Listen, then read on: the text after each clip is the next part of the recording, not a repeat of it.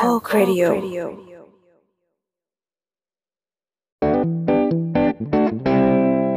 สวัสดีครับสวัสดีครับ สวัสดีครัคบรับ สวัสดีครับ ก็ยินดีต้อนรับครับ ทุกท่านเข้าสู่รายการ รายการในตำนานในตำนานทัวร์ลงตรงนี้โอ้ยรายการในตำนานมากเพราะเพราะว่ามีแค่สองตอนแล้วก็ไม่ทำอีกเลยๆเอะเรามีตอนล่าสุดไปเมื่อปีเท่าไหร่นะโอ้โหปีปีก่อนสองมึงเนี่ยนานมากสองพันสายมิตรสองพันสายยี่สิสิบนปะเออใช่สองพันยี่สิบสองปีผ่านไป คุณผู้ฟังยังจำได้หรือเปล่าวะว่ามีรายการนี้ แม่แม่เราก็บอกว่า เราก็อวดอ้างว่านี่มันเป็นแบบกองทัพทัวร์ไงพี่เอ้ยเขาเรียกว่า ไม่ใช่กองทัพทัวร์กองทัพรายการใหม่อืมกองทัพรายการใหม่ของสามโคกเรดิโอใช่ไหมฮะการนี้ไม่ใช่ไม่ค่อยใหม่แล้วนะรายการนี้ ไม่แต่อันนี้ก็เป็รานยการแบบฟื้นคืนชีพไง เราเราต้องเปลี่ยนเป็นแบบกองทัพทัวร์แทน อืมจริง ๆ เราเราว่าเราเรามีเหตุผลแหละ เพราะว่าเอ่อมันเป็นช่วงสถานการณ์ที่ทัวร์ทำทัวร์ไม่ค่อยดีน่ะ อืมแทนรัฐบาลไม่ให้ทำทัวร์อะไรเงี้ยประมาณอย่างเงี้ยอ๋อมันเป็นแล้วคือช่วงโควิดคืออะไรพออืมพอเปิดประเทศแล้วก็คือทำทัวร์ได้เงี้ยเหรอเออตอนนี้เขาเริ่มเปิดประเทศแล้ว เราก็เลยสามารถทำทัวร์ได้นั่นเองนะครับแต่แต่หลังหลังหลังทัวร์เขาไม่ค่อยลงนะก็ก็นั่นแหละคือเป็นสถานการณ์โควิดไงเราละอะโอเคโอเคโอเคโอคราเควนี้คราวนี้ วันนี้เราเราอะต้องบอกว่าอันนี้คือเป็นใช้คำว่าอะไรไกด์โบ๊ทกับไกด์ปวินไอเนาะโบสกับไกด์บวินครับ เออซึ่งจะพาทุกคนแบบ จะชงจะชงให้ ให้ได้ทัวร์มากที่สุดละกันอะขนาดนั้นแต่แต่เลยก่อนอื่น จะพยายามจะพยายาม แต่แต่ก่อนอื่นคือต้องแนะนำก่อนว่า วันเนี้ยจะมีใครมาร่วมเดินทางไปกับเราบ้าง ร่วมโดนทัวร์ลงเหรอ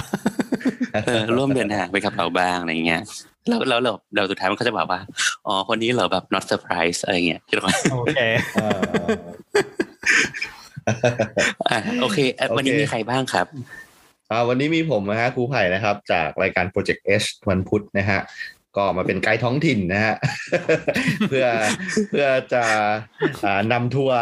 ในแบบเฉพาะเจาะจงนะฮะสไตล์เป็นไกด์ท้องถิ่น เป็น local tour local tour ในโลคอลทัวร์ครับอ่าครับแล้วก็ผมมีใครอีกครับใบครับจากหลัดผักครับ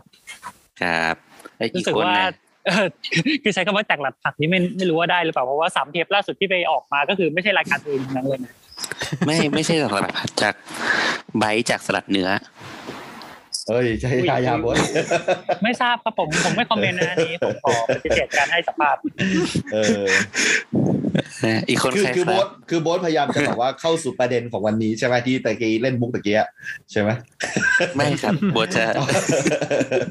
อ๋อโบทจะดันโบทจะดันเพดานทุกครั้งครับจะพยายามดันเพดานให้สูงที่สุด ได้ไว้ตัวเองก็ติดเป็นเป็นทัวร์เองก็ไม่เลิกกูกูจะกูพยายามจะดันเพดานเสาๆค่ะ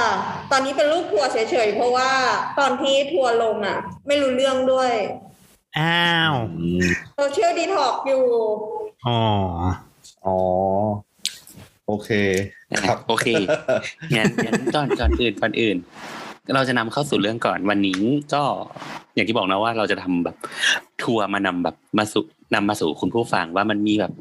มีอะไรที่มันน่าสนใจจากทัวร์ที่มันเกิดขึ้นบ้าง ครับอะก่อนอื่นเราเราต้องต้องเกริ่นก่อนว่าเรื่องราววันเนี้ย เราจะจะเอาเรื่องราวไหนมาหยิบมาพูดถึง ก็คืออ่าอ่าปวินเอาเลย เรื่องเอ่อเรื่องเรื่องราวที่เราจะพูดถึงกันในวันนี้ครับ ก็เริ่มต้นขึ้นมาเมื่อประมาณสักสองวันที่แล้วครับ โดยผู้ใช้งานทวิตเตอร์คนหนึ่งครับ ที่ชื่อว่า เราบอกชื่อเขาได้ปะอะบอกบอกเลย บอกเลย อ่า ก็เอ่อลุงประธานเอาบอกเขาชื่อเขางี้เลยเหรอประธานไม่เป็นไรประธานกระถินหรือเปล่า ประธานกระถินก็ได้ลุงประธานกระถินโอเคครับประธานพับอาอะไรเงี้ย โอเค เออ ค ท่าน รับ ประธานท่านประธาน นั่นแหละครับ เราก็คือเขาก็เขียนว่าอย่างเงี้ยครับ จะอ่านทวิตเขาให้ฟังนะครับ เป็นทวิตที่มีคนมีคนโค้ดไปพูดถึงมากมายนะครับ แล้วเขาก็ปิดไม่ให้คนอื่นที่เขา follow มาสามารถที่จะรีプライได้นะครับ คือเป็นทวิตปิดประมาณหนึ่งอะนะครับ ทวิตนั้นเขียนว่า อ่านแชทเด็กฝึกงานต่อผู้บริหารแล้วงง โตมายังไงปากแจ๋วแบบนี้ขอเงินพ่อแม่ใช้ต่อไปครับ แล้วก็อ่ามีรูปหนึ่งรูปครับ เป็นรูปที่หลาย ๆ คนอาจจะเห็นแล้วนะครับ เป็นรูปแชทระหว่างสองคน ซึ่งอ่าฝั่งคนที่โพสต์พิมพ์ไปเนี่ยครับตอบแชทเป็นกันการโต้ตอบปกัระมาณนของนั้นอ่าเป็นการตอบซึ่งอ่าบทบทสนทนาประมาณนี้ ก็คือเป็นระหว่างอ่าเป็นหัวหน้าเนาะหัวหน้าครับ เด็กฝึกงานคนหนึ่งหัวหน้าหัวหซึ่น้างก็บอกมันว่า มันปิดชื่อไม่หมดเลยเว้ย ชื่อนิโคลัสโอเคเออเป็นไม่ใช่นิโคลัสแบบธรรมดานะเป็นนิโคลัสโคโปนิคัสด้วยโอเคอะเขาเขาก็บอกว่า เออเขาบอกว่าให้เอาแบบร่มอะหัวหน้าเหมือนเหมือนหัวหน้าเขาก็สั่งงานว่า เอ้ย แบบคุณอะ แบบไปเอาร่มมาถ่ายรูปให้หน่อยซิอะไรเงี้ยที่แบบร่มที่มันเสียหายใช่ไหมใช่เอออืม เออคราวเนี้ยเด็กฝึกงานก็ตอบว่า เออเขาว่าเพิ่งเอาอีร่มเนี่ย ไปไว้ในห้องเก็บของอืมเออ ห้องเก็บของดังเนี่ยนั้นมันน่ะสกปรกเขาก็เลยรู้สึกว่ามันสถ้ากปรกเกิดว่า อยากใช่จะเห็นก็ อยากจะเห็นว่ามันไปเอามาเองสิพังยังไงก็ก็ไปทำตัวด้วยตัวคุณเองสิแล้วก็ถ่ายรูปเอใช่งใช่แล้วเมนเจอร์ก็บอกว่า มึงจะให้ อ่าใช้แบบให้มันเขาบอดกราม่านะเขาพูดเป็นภาษาอังกฤษเขาพูดภาษาอังกฤษอะไม่แต่เราจะแปลให้มันดราม่าโอเคมึงจะให้กูไปเอามาเองเหรอ ด้วยตัวเองใช่เหรอวะอะไรเงี้ยใช่เออแบบอ่า แปลต่อว่ามึงควนตีนเหรอวะไม่ใช่เขาแค่บอกว่าจริงจังปะเนี่ยอะไรเงี้ย are you serious อะไรเงี้ยเนาะอืมเออแล้วเขาบอกว่าเออ how about you doing this you are three people with no grades ใช่ไหม this is your department ก็คือ ก็ก็เป็นความรับผิดชอบของคุณนั่นแหละถูกไหมอืมแต่รวมๆเนาะอะแล้วแล้วแล้วก็เด็กก็พูดประโยชน์สุดตอบคิดขึ้นมา ประโยชน์คลิกมากอืมประโยคนี้อะก็โควิคืดอคือ คุณคิดว่าผมไม่มีงานจะทำเหรอครับเออเขาบอกว่า you think that I have nothing to do อืมเอออันนี้คือรูปประโยชน์ทั้งหมดที่นำมาสู่ทัวร์รอบนี้ ใช่ จริง ๆ คุณทวิตของคุณประธานเนี่ย ก็ก็ลิงก์ไปที่ ไม่ไม่ใช่คุณประธานที่ต้องบอกว่าท่านท่านประธานท่านประธานอ๋อขอโทษทวิตของท่านประธานนะครับ ก็ลิงก์ไปที่ Facebook ของที่เจ้าของเรื่องเนี่ยแหละครับ ประมาณอย่างนั้นครับผมอะโอเค คราวนี้เราเรื่องมันบานปลายไปถึงไหนหมอประวิน เรื่องมันบานไปขนาดไหนก็คือขนาดว่ามันไปสู่ mainstream นะครับ มีสำนักข่าวที่เป็นสำนักข่าว mainstream ก็คือเอ่อเดลินิวส์เนาะข่าวสดนะผู้จัดการกระปุกอะไรเงี้ยครับ ก็นำข่าวเนี้ยไปไปอ่าไปเขียนว่าคือมีใครเกิดอะไรขึ้นอะไรประมาณเนี้ยนะครับ แบบนั้นเลยทีเดียว ซึ่งก็เลยทำให้เกิดการวิพากษ์วิจารณ์ทั้งสองด้านเกิดขึ้นมานั่นเอง โอเคดังดังนั้นจริง ๆ การการมองเรื่องเนี่ยจริง ๆ มันอาจจะมองได้หลายก้อนเนาะคือหมายถึงว่า คือถ้าเกิดไปตามดราม่าอันเนี้ยมันก็จะมีข้อถกเถียงว่าเฮ้ยที่เด็กมันทำอย่างเงี้ย เพราะว่ามันถูกเอ่อกดดันหรือว่าถูกแบบทำไม่เขาเรียกอะไรไม่ไม่ไม่แฟร์กับเขามาก่อนอะไรเงี้ยด้วยหลาย ๆ รูปแบบหลาย ๆ เรื่องราว แต่อีกด้านหนึ่งก็จะมองว่า เฮ้ย แต่ต่อให้เขาไม่แฟร์หรือยังไงอะ คุณก็แบบปาก ปากแจ๋วแบบนี้ไม่ได้นะ อืมเออคือก็จะมีประมาณสองนี้สองประเด็นนี้นั่นเองนะคอืรับมอืมทีนี้ซึ่งอ่าเอ่อซึ่งซึ่งไอ้ที่ลิงก์ไปที่เจ้าของเรื่องเนี่ยครับ เจ้าของเรื่องเขาก็มันมีภาคต่อนิดนึงว่า เออเนี่ยเขาก็เขาก็จริงๆเขาโพสต์รูปด้วยแล้วเขาลบไปนะฮะโพสต์รูปเรื่องอะไรวะเรื่อง เรื่องเรื่องวันที่ทำงานเนาะเป็นเป็นใบเซ็นใช่เข้าใช่ใช่เซ็นเข้าออกว่าเซ็นเข้าเวลานี้ออกเวลานี้แล้วจำได้ว่ามีอยู่บรรทัดหนึ่งเกี่ยวว่ากลับก่อนเพราะว่าไม่สบายอะไรประมาณเนี้ยมีมีวันหนึ่งอืมแล้วก็เซ็นมาถึงจุดจุดจุดหนึ่งอะไรเงี้ย ซึ่ง อันนี้เราก็ไม่แน่ใจว่าเขาต้องการจะชี้ให้เห็นว่าทำงานเกินหรืออะไรหรือเปล่าอะไรประมาณเนี้ยนะอ่าอ่าคือคือคือเราคิดว่าอันเนี้ยเขาเขาต้องการจะชี้ว่าเหมือนตอนแรกเขาบอกว่าเขาทำงานเป็นแบบวันละสิบชั่วโมงเลยอะไรเงี้ยอืมซึ่งมันไม่ควรจะต้องทำขนาดนี้แล้วเขาบอกว่าใช้งานขนาดนี้มันผิดกฎหมายหรือเปล่า หรือผิดข้อเรียกแบบข้อกำหนดอะไรหรือเปล่าอะไรเงี้ยครับ ซึ่งทั้งหมดทั้งมวลก็สุดท้ายเขาก็เอาออกไปนะเอออาฮะแต่ว่าทั้งหมดทั้งมวลอะเดี๋ยวเดี๋ยวค่อยมาอธิบายอีกทีว่าโอเคเฮ้ยการทำงานแบบเนี้ยมัน เกินจริงยังไงหรือเปล่าหรืออะไรยังไงครับอะแต่เดี๋ยวเดี๋ยวประเด็นพูดที่ข้อเราเท็จจริงสนใจอีกในเรื่องนี้อีกนิดนึงเดี๋ยวเดี๋ยวอืมเดี๋ยวเดี๋ยวโบทอีกไกด์โบทอีกนิดนึงก็คือว่านอกจากมันก็จะมีรูปต้นเรื่องใช่ไหมมีมีไอ้รูปเขียนวันที่เซ็นและอีกอันหนึ่งก็จะเป็นบันทึกข้อความของสถานศึกษาที่นักศึกษาคนเนี้ยเขาสังกัดอยู่อะนะครับ ซึ่งสถานอ่าสสถานศึกษาเนี้ยก็เขียนบันทึกข้อความบอกว่า อ่า เหมือนกับว่าเกิด เหตุการณ์อะไรขึ้นอะไรประมาณเนี้ยแล้วก็สรุปว่าเขาให้เนี่ยขอรับตัวนิสิตนาย x x x กลับจากสถานฝึกประสบการณ์วิชาชีพก่อนกำหนด จึงทำให้ประฝึกไม่ครบและต้องฝึกใหม่ในปีการศึกษาหน้าครับ อืม โอเค อันนี้อืมอันนี้หมายถึงว่าทั้งหมดทั้งมวลเราอาจจะไม่ได้พูดครบทุกแง่นะพยายามจะพูดให้ครบแบบโดยคร่าวๆเนาะไม่งั้นมันจะไม่ไปถึงแก่นที่เราจะถกเถียงกันครับแต่ว่าอันนี้ก็คือเป็นภาพรวมโดยรอบครับเนาะเพราะมันจริง ๆ มันจะมีเรื่องแบบดราม่าเช่น ใช้งานขนาดไหนข้อตกลงกับอ่า description ยังไง อันนี้ก็ไม่รู้เหมือนกันเนอะเพราะอันนี้เราก็มีเป็นการแค่ทะเลาะคนกับนอก HR ใดอืมๆเออเรามันก็จะมีเราไม่รู้หว่าลายเรื่องจริงๆแล้วที่เกิดอะไรขึ้นอะไรประมาณนี้อ่าโอเค คราวนี้ ประเด็นอะไรที่เราจะมาคุยวันนี้ คุณหมอประวินไกด์ปวินฮะจริง ๆ อันเนี้ยประเด็นที่หนึ่งที่เราคิดว่าเป็นประเด็นและประเด็นหลักของเรื่องนี้ ที่มีบรรทัดจริงประเด็นหลักน่าจะมีสองประเด็นเท่านั้นแหละประเด็นประเด็นแรกก็คือประเด็นเรื่องของการฝึกงานครับ อ่าแล้วก็ขอบเขตอืมความรับผิดชอบของการฝึกงานอะไรประมาณนี้ครับ เกี่ยวกับห้องกับกระบวนการฝึกงานในระดับชั้นมหาวิทยาลัยครับ แล้วก็ประเด็นที่สองก็น่าจะเป็นประเด็นเรื่องของการตอบมารยาการทตอบมาหรือมารยาทนั่นเอง มีสองประเด็นเนี้ยที่เราคิดว่าเป็นประเด็นหลักๆ ส่วนประเด็นอื่นก็คงจะเป็นประเด็นเสริมในสองประเด็นนี้ออกไป อืมโอเค ได้เลยงั้นก่อนอื่นเราเข้ามาถึงแบบประเด็นแรกเนาะเรื่อง เรื่องการฝึกงานประเด็นไหนก่อนบทว่าเอาการฝึกงานก่อนโอเคการฝึกงานบทว่าอันนี้มันน่าจะง่ายสุด คราวนี้เอ่ออย่างบทว่าหมอเนี่ยเอ่ออย่างแบบอาชีพอาชีพแบบคุณไกด์ประวินเลยเนี่ย หมอเนี่ยเข้าใจว่ามันมีชีพไกด์ฮะประเด็นเรื่วันนี้ย้ายอาชีพชั่วมันครามันวมันมีประเด็นเรื่องการทำงานเกินเวลาที่เยอะมาก ๆ ถูกไหมอืมชอบแบบล่วงเวลาอะไรเงี้ยมันมันมีเด็กมาแบบ เรียกร้องหรืออะไรอย่างงี้ไหมหรือว่าบ่นหรือว่ามีข้อถกเถียงอะไรในวงวิชาการไหมหรือว่าเขามองว่าเป็นแค่การรับผิดชอบเฉยก็ถามว่ามีไหมก็มีเยอะด้วย อืม ไม่ใช่น้อย แต่ว่า ตอนนี้รู้สึกมันจะดีขึ้นแล้วนะ หมายถึงว่าเขาก็รู้ว่าอันนี้ก็นักศึกษานะไม่ใช่ ไม่ใช่ค่าทาสบริพารอะไรเงี้ยจะต้องทำงานให้เสร็จตลอดทุกๆทุกอะไรอย่างนั้นก็จะเป็นเกณฑ์ที่ชัดเจน แน่นอนว่าจะต้องอยู่ถึงกี่โมงถึงอะไรเงี้ยประมาณนี้ถ้าเป็นนักศึกษา อืม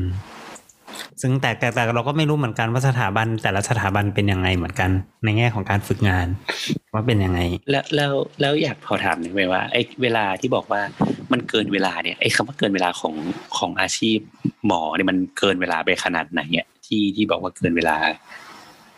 เกินเวลาก็เกินจริง ๆ แต่อันนี้คือคือเกินเวลาของอาของคนหมายถึงคนของนักศึกษาหรือของ ของคนักศึกษาของนักศึกษาจบแล้วสิเพราะว่าต้องใช้ใช้มุกใช้เราต้องใช้แว่นนักศึกษาก่อนปะโอเคไว้นักศึกษาก่อนเกินก็คือเกิน เหมือนถ้าอาจารย์สอนเกินเวลาเงี้ยก็อาจจะสอนเกินไปหนึ่งชั่วโมงสองชั่วโมงหรืออะไรประมาณอย่างเงี้ยครับ อืม แล้วแล้วตอนแบบเขาเรียกว่าทำ extern ใช่ไหมอ่า ถ้าเป็น extern ถ้าหรือ intern นะ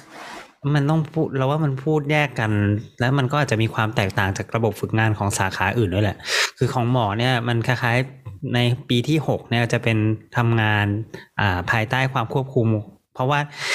มันมีอันหนึงที่มันทำไม่ได้เหมือนสาขาอื่นก็คือว่าเราไม่สามารถที่จะเอานักศึกษาไปทำงานได้ เพราะมันผิด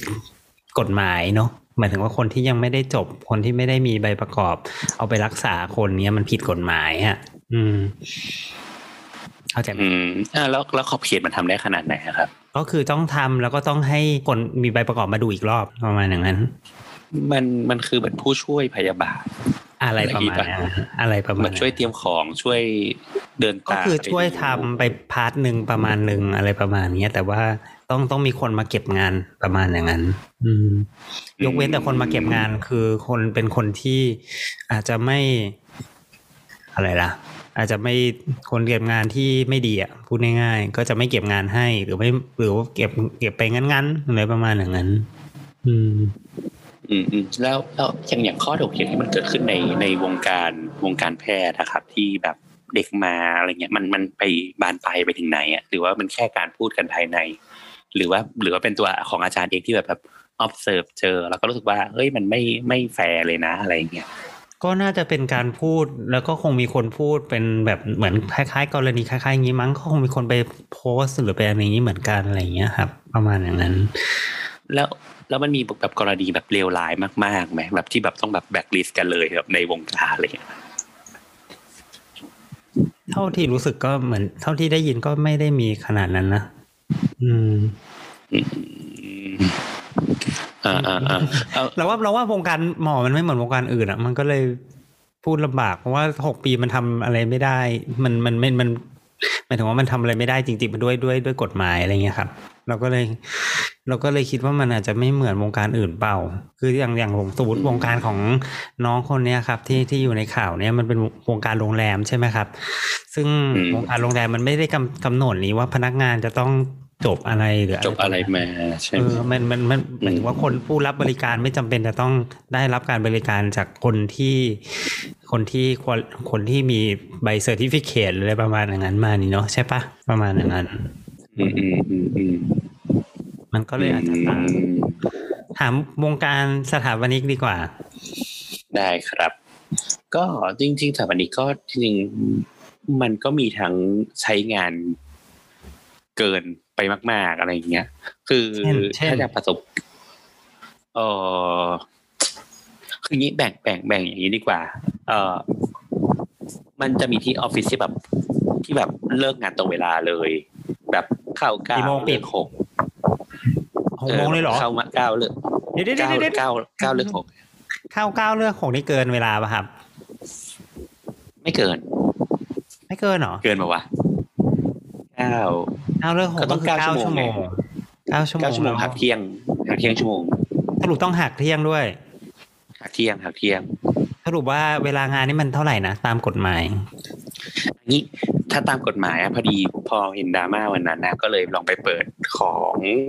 เอ่อกระทรวงแรงงานดูครับ ว่าครัมันบมีเกณฑ์ยังไงบ้างครัโอบเค คือเขาจะพูดคร่าวๆอย่างนี้ครับ ก็คือ เอ่อพนักงานนะครับ ลูกจ้างอะทำงานเอ่อ แปดชั่วโมง หรือตามที่ตกลงกับนายจ้างครับและไม่เกิน 48 ชั่วโมง ต่อสัปดาห์ ต่อสัปดาห์อืมซึ่งถ้านอกเหนือจากนั้นน่ะจำเป็นที่จะต้องจ่ายค่าล่วงเวลาให้ให้โอเคพนักงาน นอกจากนั้นเป็นโอให้ลูทีกจ้าง อืมแล้วเออเก้าใช่ถึงเก้าถึงหกนี่คือเท่าไหร่ อ่าก็เก้าก็ถึงแล้วก็แล้วก็ก็จะมีบอกว่าทุกๆสี่ถึงห้าชั่วโมงต้องมีกำหนดให้มีการพักพักพักแบโอบเคพักครับพักประมาณชั่วโมงถึงสองชั่วโมง แล้วแต่ตามที่ตกลงอืมเอ่อรวมถึงถ้าเป็นอาชีพที่เฉพาะหรือว่าที่แบบอาชีพที่มันอันตราย เช่นแบบ เกี่ยวกับเครื่องจักรหรือว่าอะไรเงี้ยครับ ก็คือได้วันละไม่เกินเจ็ดชั่วโมงแม็กซิมัมหมายถึงว่า ไม่หมายถึงเจ็ดชั่วโมงเนี่ย แล้วก็ค่อย ค่อยพักหรืออะไรเงี้ย คืออย่างว่าถึงลิมิตเนี่ยต้องพัก แล้วก็จะจะถ้าเกิดนอกจากนั้นก็ต้องเป็นโอทีแล้วอะไรเงี้ย อะไรประมาณนั้นอืมฮึเออเออ อันนี้เท่าที่อ่านครับคร่าวๆนะใช่ซึ่งมันเก้าถึงหกของโบสเนี่ยก็คือประมาณเก้าชั่วโมงถูกไหม ลบหนึ่งก็เป็นแปดใช่แปดชั่วโมงทำกี่วันนะครับแปดชั่วโมงเหรอ คืออ่าอย่างอย่างอย่างโบทอะมันก็ ที่ฝึกงานมาของโบทก็ส่วนมากก็แปดชั่วโมงนะ แต่ว่าแปดชั่วโมงห้าวัน ก็คือสี่ปสิบระมาณชั่วโมงทำสี่สิบชั่วโมง ก็ยังไม่แต่เกินว่ามันก็จะหมีรือเปล่านะไม่ใช่เกินมันก็จะมีมันจะมีเกิน เออหมายถึงว่ามัน แต่ว่าพอไปทำจริง ๆ มันจะมีเกินเวลา บางวันก็เลิกสามทุ่มบ้างสี่ทุ่มบ้างอะไรเงี้ยสองทุ่มบ้างหกโมงบ้างอะไรเงี้ย ก็ไปตามนั้นอะไรเงี้ยแต่ว่าเราก็จะเคยได้ยินแบบ เด็กๆที่ไปฝึกงานกันมาอะไรเงี้ย บางที่ก็คือกลับตีสามเข้าเก้าโมงฮะ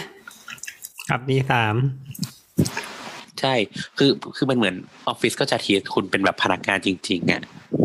อันอันนี้อันนี้ยังไม่ยังไม่ยังไม่พูดเรื่องว่าคุณได้รับค่าตอบแทนหรือเปล่านะ อันนี้เป็นอืมพูดแบบในการใช้งานอะเขาก็จะใช้งานคุณแบบแบบเป็นพนักงานเลยอะไรเงี้ยแล้วชั่วโมงทำงานก็จริง ๆ มันคุยกันได้นะถ้าเกิด overtime ไปเยอะอะมันก็สามารถแบบจบก่อนเวลาได้อะไรเงี้ยแต่ว่าส่วนมากก็ เออบทว่าด้วยความอาชีพบทมันเด็กมันไม่ค่อยเรื่องมากค่ะ มันจะรู้สึกว่าแบบ ก็ก็คงเป็นแบบ nature ของอาชีพมั้งอะไรเงี้ย ดังนั้นนะส่วนมากที่เห็นก็คือ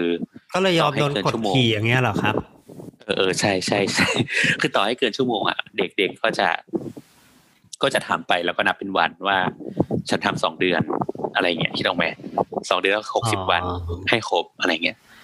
จะเป็นลักษณะแบบนั้นมากกว่าครับเขาเขาเขาอะมันเป็นวิชาหนึ่งเลยปะครับ คืออันเนี้ยเราก็ไม่รู้แหละเพราะเราอ๋อเราไม่คือเราไม่ได้ผ่านระบบแบบนั้นนะมันเป็นหนึ่งวิชาเลยเหรอคือหรือว่าเป็นยังไงคืออย่างนี้ครับ ฝึกงานในในของคณะสถาปัตย์ครับ มีสองรูปแบบครับ ก็คือเป็นแบบฝึกงานโดยความสมัครใจ อือฮึเออกับเขาเรียกว่าอีกอันเรียกว่าสหกิจเนาะสหกิจก็คือ เออแบบสหกิจก็คือเหมือนมหาลัยบังคับให้มีชั่วโมงฝึกงาน เออแต่อันเนี้ยมันจะเป็นชั่วโมงฝึกงานอ่าที่ได้เกรดอะเออโอเคสหกิจอันนี้ก็จะเป็นี่นก็คือได้เกรดใช่ไหมครับ ถูกถูกไหมครับ ใช่ก็เหมือนว่าบางอย่างถ้าธรรมศาสตร์จะเป็นแบบหนึ่งเทอมอะคุณต้องไปฝึกงานหนึ่งเทอมเลย เทอมนี้ก็ไม่มีเรียนโอเคไปฝึกงานครับแบบร้อยแปดสิบไปคิดหรืออะไรแบบ ไม่น้อยแปดสิบร้อยแปดสิบชั่วโมงหรืออะไรประมาณเนี้ยไม่ได้ไม่ได้ใจอืมฮึอืมฮึประมาณสี่เดือนนะ อืมฮึอะไรประมาณนั้น ซึ่งซึ่งสหกิจก็จะเป็นวิชาหนึ่งวิชาใช่ไหมครับ มีหน่วยกิจใช่ใช่มีเกรด มีอะไรอย่างนี้ เหมือนกัน ใช่ไหมถูกถูกไหมนัดใช่ใช่ใช่ใช่แล้วแล้วเข้าใจมันว่าอย่างนั้นนะ แล้วใครเป็นคนให้เกรดอะเออคือคือเข้าใจว่าอาจารย์นะครับเราจะต้องมาแบบ follow up กับทางออฟฟิศตลอดว่า พนักงานเป็นอะไรแล้วออฟฟิศก็ต้องมีความรับผิดชอบหมายถึงว่า มีหน้าที่รับผิดชอบแบบช่วย report กลับไปว่าเด็กที่คุณมาทำกับคุณอะเป็นยังไงแต่ แต่ไม่แน่ใจไอ้เรื่องเกรดเนี่ย ไม่แน่ใจว่าเป็นแค่แบบผ่านและตกหรือว่าได้เกรดด้วย แต่เหมือนจะเป็นวิชาที่บังคับว่าคุณจะต้องมาฝึกงาน อ่านี่ต้องพูดนี้ก่อนก็ก็คือวิชานี้จะต้องอยู่ในทรานสคริปต์ของคุณ คุณจะต้องผ่านวิชานี้ใช่ใช่ใช่ใช่อืมซึ่งใช่ประมาณนั้น ซึ่งมีคาบกำหนดเป็นหน่วยกิจเหมือนวิชาอื่น ๆ อะไรอย่างเงี้ยแต่เป็นวันแต่เข้าสิ่งใจที่ว่าทำอก็ย่างคือนั้นไปปฏิบัติฝึกงานอะไรอย่างงี้ใช่ไหมครับถูกตามถูกถูกครับถูกครับถูกซึ่งทุกคนจะต้องเออทุกคนจะต้องผ่านวิชานี้ อืมใช่ใช่อันอันนี้บทพูดในแง่ของการเป็นเด็กไปฝึกงานก่อนนะเดี๋ยวค่อยมาพูดในแง่ของการเป็นนายจ้างที่รับเด็กฝึกโองาเคนทีอะเข้าใจเข้าใจเข้าใจเออแต่ว่าอันนี้โอเคก็คือว่าระบบของมันอะพูดในแง่ของระบบให้มันเกิดขึ้น ใช่ใช่เอองั้นงั้นถามน้ำเพิ่มละกันน้ำน้ำ น้ำยังอยู่ไหม อยู่ฮะ เอออะตอนน้ำฝึกงานอะน้ำฝึกที่ไหนนะ ผมไม่ได้ฝึก อ๋อ อันเนี้ยน้ำไม่เป็นแบบคนที่ไม่ได้ฝึกงาน แต่ว่าที่ใช่มหาลัยที่ว่าจบมามัน ก็คือมหาลัยที่ไม่ได้บังคับไง ตอนที่เราเรียนอะคณะไม่ได้บังคับ ก็เลยไม่ฝึกงั้นไม่เป็นไรงั้นเดี๋ยวของน้ำอะกูพักไว้ก่อนเดี๋ยวกูอะให้มึงมาพูดในในแง่ของการเป็นเป็นเป็น เป็นพนักงานที่ต้องดูแลเด็กฝึกงานละกัน อันนี้ต้องมีประสบการณ์แน่นอนโเคอันนี้ก็มีมีมีประเด็นอีกเหมือนกันอะโอเคโอเค คราวนี้เราว่าคุณครูเนี่ย ต้องมีฝึกงานแน่นอนครูไม่ฝึกงานไหมครับ แต่คุณครูมันจะเหมือน มันจะเป็นอิเล็กทีฟปะไม่รู้เอ่อมีครับมีมีเป็นเป็นวิชาเลยครับ แล้วก็คือคือคือผมเป็นครูที่ไม่ได้จบคารุศาสตร์ ไม่ได้จบศึกษาศาสตร์มาเนาะอืม จบวิทยาศาสตร์มาแล้วก็ แล้วก็เข้ามาแบบในในเวของการเป็น เป็นแบบวทบวิทยาศาสตร์บัณฑิต แล้วก็ไปต่อวิชาชีพครูหนึ่งปีประมาณเนี้ยนะครับ แล้วก็แต่ว่ามันมันก็จะไม่ได้ต่างกันมาก เพราะว่าครูทั่วๆไปก็จะเรียนวิชาชีพครูเรียนวิชาเอกปนๆกันไปพอปีสี่ก็อ้อปีห้าแล้วสิเขาเรียนห้าปีเนาะก็ปีห้าก็จะไปฝึกสอนอย่างเดียวประมาณนั้น ก็หนึ่งปีเต็มนะครับ คือคือเรื่องของครูเนี่ยมันก็จะมีมันจะมีสเต็ปก่อนนะหมอประวินคือไม่ได้แบบไปฝึกสอนเลยนะเหมือนประมาณว่าปีสองเนี่ยมันดูงานที่โรงเรียนสองสัปดาห์ เออมาดูมันก็คือเหมือนมาฝึกสอนแต่ว่าไม่ได้มาสอนก็แค่มานั่งดูดูบรรยากาศโรงเรียน observe ประมาณนั้นอืมอืมพอปีสามก็แบบเพิ่มเวลาเข้าไปแล้วปีสี่ก็มาเต็มตัว ต้องตัดเกรดต้องมีงานอ่าหนึ่งงานเหมือนที่ครูก็ทำจริง ๆ ว่าอาจจะอยู่พัสดุอาจจะอยู่การเงินอาจจะอยู่อะไรประมาณเนี้ยครับ ปกครองอะไรก็ว่าไป แล้วก็หนึ่งหนึ่งหนึ่งปีการศึกษาเต็มๆก็ตัดเกรดสองเทอมประมาณนี้มีมีการเป็นแบบอ่าห้องที่ปรึกษาเนอะอย่างเช่นผมเนี่ยอ่า เป็นโฮมรูมแล้วก็คู่ผมเป็นเด็กนักศึกษาฝึกสอนประมาณเนี้ยอืมเออก็ก็ก็ก็คือเต็มเต็มเนี่ยก็คือมันเหมือนประมาณว่า บังคับว่าไม่ฝึกสอนไม่ได้ ไม่งั้นก็จะไม่มีตัวเหมือนกับประมาณว่าเกรดออกว่าเป็นครูได้นะอะไรแบบนี้เพราะวิชานี้เป็นวิชาที่จำเป็นที่เขาจะต้องไปไปทำงานอะไรประมาณคล้ายๆหมอประวิตรแหละผมว่า ก็ถ้ามันกิดูเป็นแบบวิชาชีพเนาะมันก็จะแบบจะเป็น อืมแบบนั้น หมอครูน่าจะคล้าย ๆ กันไม่ไม่ไม่ทำ งานใช่ไหม intern แบบนี้มันก็ก็คงจะไม่ได้อืมประมาณเนี้ยครับ ก็แน่นอนว่าครูมันมันไม่มีการแบบเกินเวลาอยู่แล้ว เพราะว่ามันมีสมุดอืมให้เซ็นชื่อ ใช่ไหมโอ้เข้ามันแปดดีโมงตรงที่มันมี fix อยู่ประมาณหนึ่งใช่ครับ แล้วนักเรียนนักเรียนเลิกอะ มันก็ไม่ได้มีงานแบบหนักแบบโอมาเวอกร์โหลดทุกวันอะไรประมาณอะไรประมาณมันก็มีมันก็มีบ้าง แต่ว่ามันไม่ได้แบบทุกวันที่แบบต้องโอเวอร์โหลดประมาณเนี้ยครับ ก็อาจจะแบบว่าอ่าอันนี้มันก็ อ่า สมมติว่า วันเสาร์นี้มีงานไหว้ครูอย่างเนี้ยอะเขาก็ช่วยจัดเวทีกันหน่อยนะเออทุกคนก็มองว่ามันไม่ได้แบบเป็นเรื่องอะไร เพราะว่าครูประจำการก็ก็ก็ยังอยู่แบบเนี้ยช่วยช่วยๆกันแบบนี้มันเป็นงานที่แบบเป็นภารกิจจอบจอบๆไปเออบางวันคุณก็กลับเร็วได้กว่านั้นหน่อย ถ้ามันไม่มีอะไรประมาณนี้เออก็โอเค ส่วนใหญ่สี่โมงครึ่งเนี่ย ใครอยู่ถึงสี่โมงครึ่งคือคนที่ประเสริฐนะเอาจริงๆเพราะส่วนใหญ่ยังไม่ถึงสี่โมงครึ่งก็กลับกันหมดแล้วเพราะเพราะโรงเรียนมันเลิกสี่โมงไงครับเออพอเด็กไปหมดแล้วเราก็เราก็กลับบ้านแล้วก็ไม่ได้อะไร เพราะว่าโรงเรียนก็มีนักการพานโรงอย่างเนี้ยเราก็ไม่ต้องไปดูแลจนถึงแบบประตูปิดอะไรมาเนี้ยอืมก็ก็ถือว่าเป็นอาชีพที่ไม่น่าจะมีเด็กนักศึกษาฝึกสอนจากสายครูที่ที่บ่นเรื่องอะไรประมาณเนี้ยไม่น่าจะมีเออ แล้วก็ครูทุกคนที่มาเป็นครูก็เคยเป็นนักศึกษาฝึกสอนมาก่อนด้วย เขาเคยผ่านประสบการณ์ตรงนี้มา ก็ถ้าไม่บ้าอำนาจมากก็จะช่วยช่วยๆน้องๆ ให้แบบได้มาเออผ่านไป แล้วก็วันหนึ่งก็อาจจะได้ร่วมงานกันแบบเนี้ยประมาณเนี้ยครับก็ก็คิดว่าน่าจะ ไม่ไม่ไม่มีไม่มีความเครียดอะไรเลยฮะในวงการครูสำหรับการเป็นนักศึกษาฝึกสอนไม่ไม่ใช่ประเด็นนี้นะครับไม่ไม่ใช่ประเด็นนี้ฮะวงการครูใช่ใช่ใช่วงวงวงการครูประเด็นอื่นเป็นเป็นประเด็นเรื่องคุณภาพเลยก็อาจจะคุยกันยาวหน่อยแต่ว่าเรื่องของแบบว่า overload อะไรเนี่ยอาจอาจจะแบบไม่ไม่ใช่เลยครับ อันนี้ไม่มีเลยผมว่านะโอเคครับผมครับ อืมขอบคุณครับ ทีนี้ต้องเป็นต้องต้องประถามประเด็นไบร์ทของไบร์ทป่ะไบร์ทก็ใบถึงบ้านเลยยัง ครับ ถึงบ้านแล้วถึงบ้านแล้วเออไบร์ทเออไบร์ทเนี่ยอาจเดี๋ยวจะมีไบร์ทใช่ไหมอาจจะมี เอิมคือคือโอเค คือคือด้วยความที่อยู่เยอรมันอะครับ เออคือคือต้องบอกก่อนว่าส่วนตัวไม่เคยฝึกงานแบบฝึกงานจริงจังกับบริษัทหรืออะไรขนาดนั้นนะนะคือครับในหลักสูตรมันมันมันมันจะขึ้นอยู่กับว่าเรียนอะไรแล้วในหลักหรือมหาลัยอะไรแล้วในหลักสูตรมันรีควายหรือเปล่า แต่ว่าถ้าถ้าให้พูดกว้างๆเรื่องเกินเวลาเรื่องอะไรพวกเนี้ยก็ก็ที่เยอรมันเป็นเรื่องซีเรียสฮะอันนี้ไม่มีแน่นอนคิดว่า ปกติมันก็จะเรียกว่าไงอะคือผมไม่แน่ใจนะเออเออที่ไทยเวลาฝึกงานนี้ได้เงินเดือนไหม ต้องถามรัฐพันธ์เนี่ยครับ มีป่ะครับไอโบนไม่ไม่แล้วแต่ครับบางที่ก็ไม่ได้ให้นะ คือมันจะเป็นค่าตอบแทนแต่มันไม่ได้บอกว่าให้ให้เป็นค่าอะไรคือคือเราว่ามันยากตรงนี้ครับ เพราะว่า เอ่อบางทีอะการฝึกงานมันไม่ได้เป็นสิ่งที่มหาลัยมันรีรีควายขึ้นมาว่ามันจะต้องมีที่ดอกแม่อืมอืมอืมเออดังนั้นมันก็จะเป็นเหมือนว่ามาขอฝึกเพื่อได้เรียนรู้ว่าสิ่งใหม่ ๆ อะไรเงี้ยอืมดังนั้นมันก็เหมือน บางที่ก็จะทีคุณเป็นพนักงานแบบแรงงานฟรีอะไรเงี้ยแต่บางที่ก็จะให้ค่าตอบแทนบ้าง แต่มันไม่ใช่แบบค่าตอบแทนเป็นเนื้อเป็นหนังนะเออหรือถ้าบางที่ใจดีก็จะให้แบบเป็นแบบค่าแรงขั้นต่ำอะไรเงี้ยก็แต่มันมันไม่ได้มีแบบข้อกำหนดว่าต้องให้หรือไม่ให้ แต่จริง ๆ ในวงการสถาปนิกอะมันมันมีข้อถกเถียงเยอะนะ หมายถึงว่าออฟฟิศสถาปนิกดังๆทั่วโลกอะโดนโดนพูดเรื่องเนี้ย เต็มไปหมดเลยอะไรเงี้ยว่าแบบใช้งานแบบ เออลองไป search อะแบบแบบ แบบ architect firm แบบ ไม่จ่ายแบบไม่จ่ายเงินเด็กฝึกงานอะไรเงี้ยมีแบบเต็มไปหมดเลย เออแต่ว่ามันไม่ดี อืม ไม่ไม่ได้มีข้อกำหนดครับ บางทีก็ไม่จ่ายแต่ว่าถ้าเกิดว่า ได้ยินแบบพวก เอ่อพวกเฟิร์มฝรั่งหรืออะไรที่แบบเป็นจริงเป็นจังเนี่ยเขาจ่ายนะ เคยถามตัวตัวก็บอกตัวก็ได้ เออไปต่อเลยครับ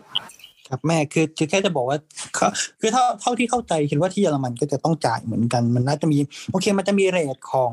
การฝึกงานที่แบบมหาลัยรีควายกับฝึกงานที่มหาลัยไม่ได้ไม่ได้ขอว่าเป็นส่วนหนึ่งของหลักสูตรอะไรเงี้ยก็อาจจะได้คนละเรทแต่ว่า ก็ก็คิดว่าได้ค่าตอบแทนระดับหนึ่งแล้วก็คิดว่าเรื่องทำงานเกินเวลาไม่น่ามีอยู่แล้วอะคือเขาที่ที่นี่เขาค่อนข้างซีเรียสแบบทำไปทำเลิกไปเลิกกันเนาะอืมครับ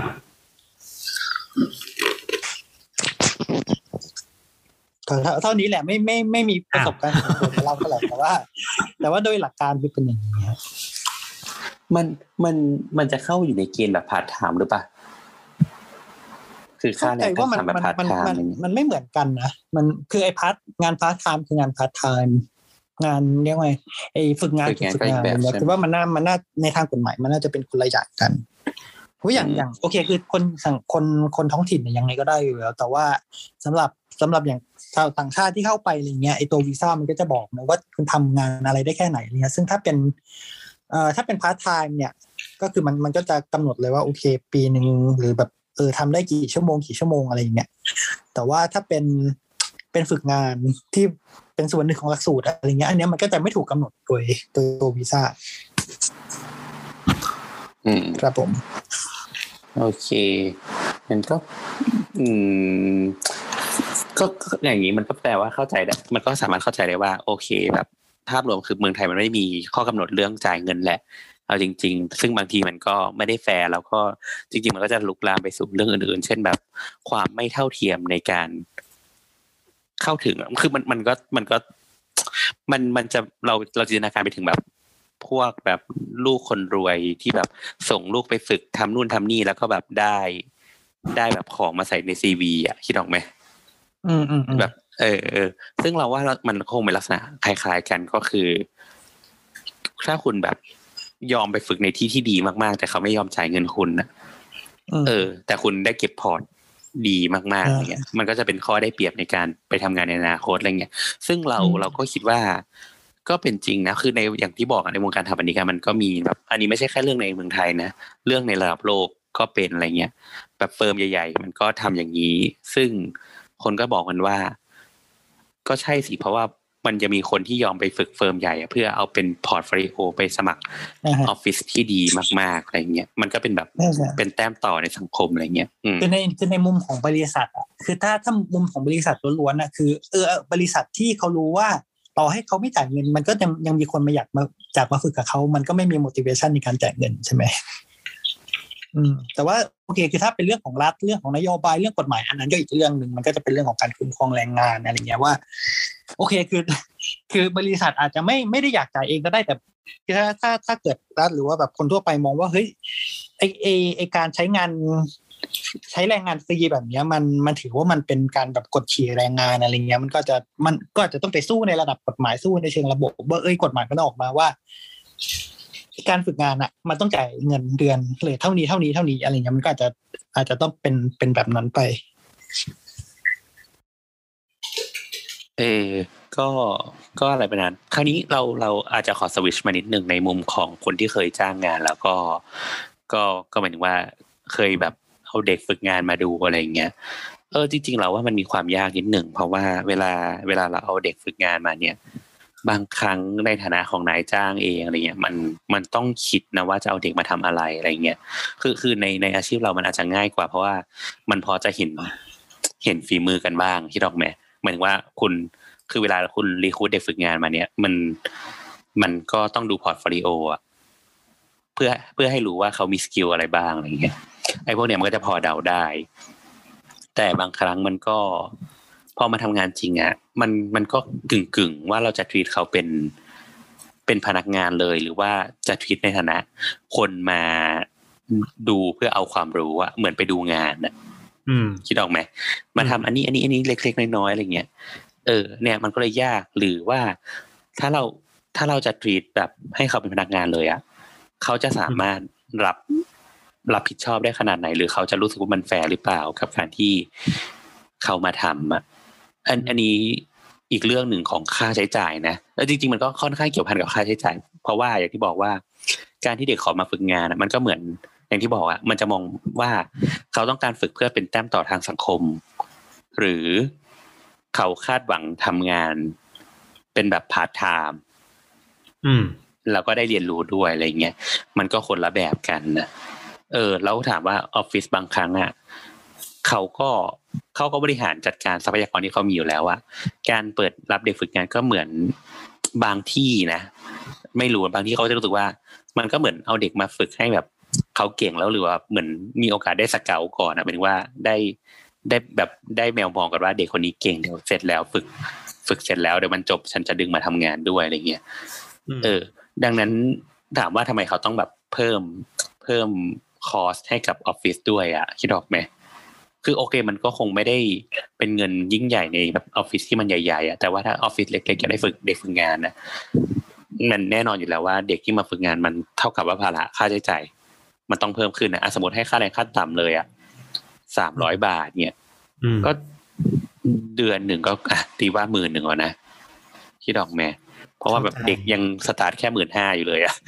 สมมติสมมตินะโดยทั่วไปอะไรเงี้ยทำไมฉันต้องจ่ายเพิ่มอีกตั้งเดือนละหมื่นหนึ่งอะไรเงี้ยเอา แล้วแล้วแล้วถามโบ๊ทหน่อยว่าส่วนใหญ่บริษัทที่โบ๊ททำมานี้รับเด็กฝึกงานบ้างรับครับรับแล้วเขารับแล้วอยากรับป่ะหรือว่าไม่อยากรับ ก็แล้วแต่ครับ คือคือแต่ส่วนมากก็จะประกาศทุกปีนะ แต่ว่าคือประกาศออกมาเป็นคล้ายๆมีตำแหน่งพร้อมให้ฝึกงานอะไรอย่างนี้เลยใช่ไหมครับ ประกาศออกมาอ่าอย่างนี้โบคือโบททำโบททำมาหลายบริษัทนะมันก็จะมีบริษัทที่ลักษณะที่ว่า เป็น firm ใหญ่อยู่แล้ว แล้วก็คนก็ปากต่อปากก็ส่งส่งพอร์ตมาฝึกงานอะไรเงี้ยแต่ก็ไม่ได้ประกาศกับแบบหลาย ๆ บริษัทก็คือประกาศใน Facebook เลยว่า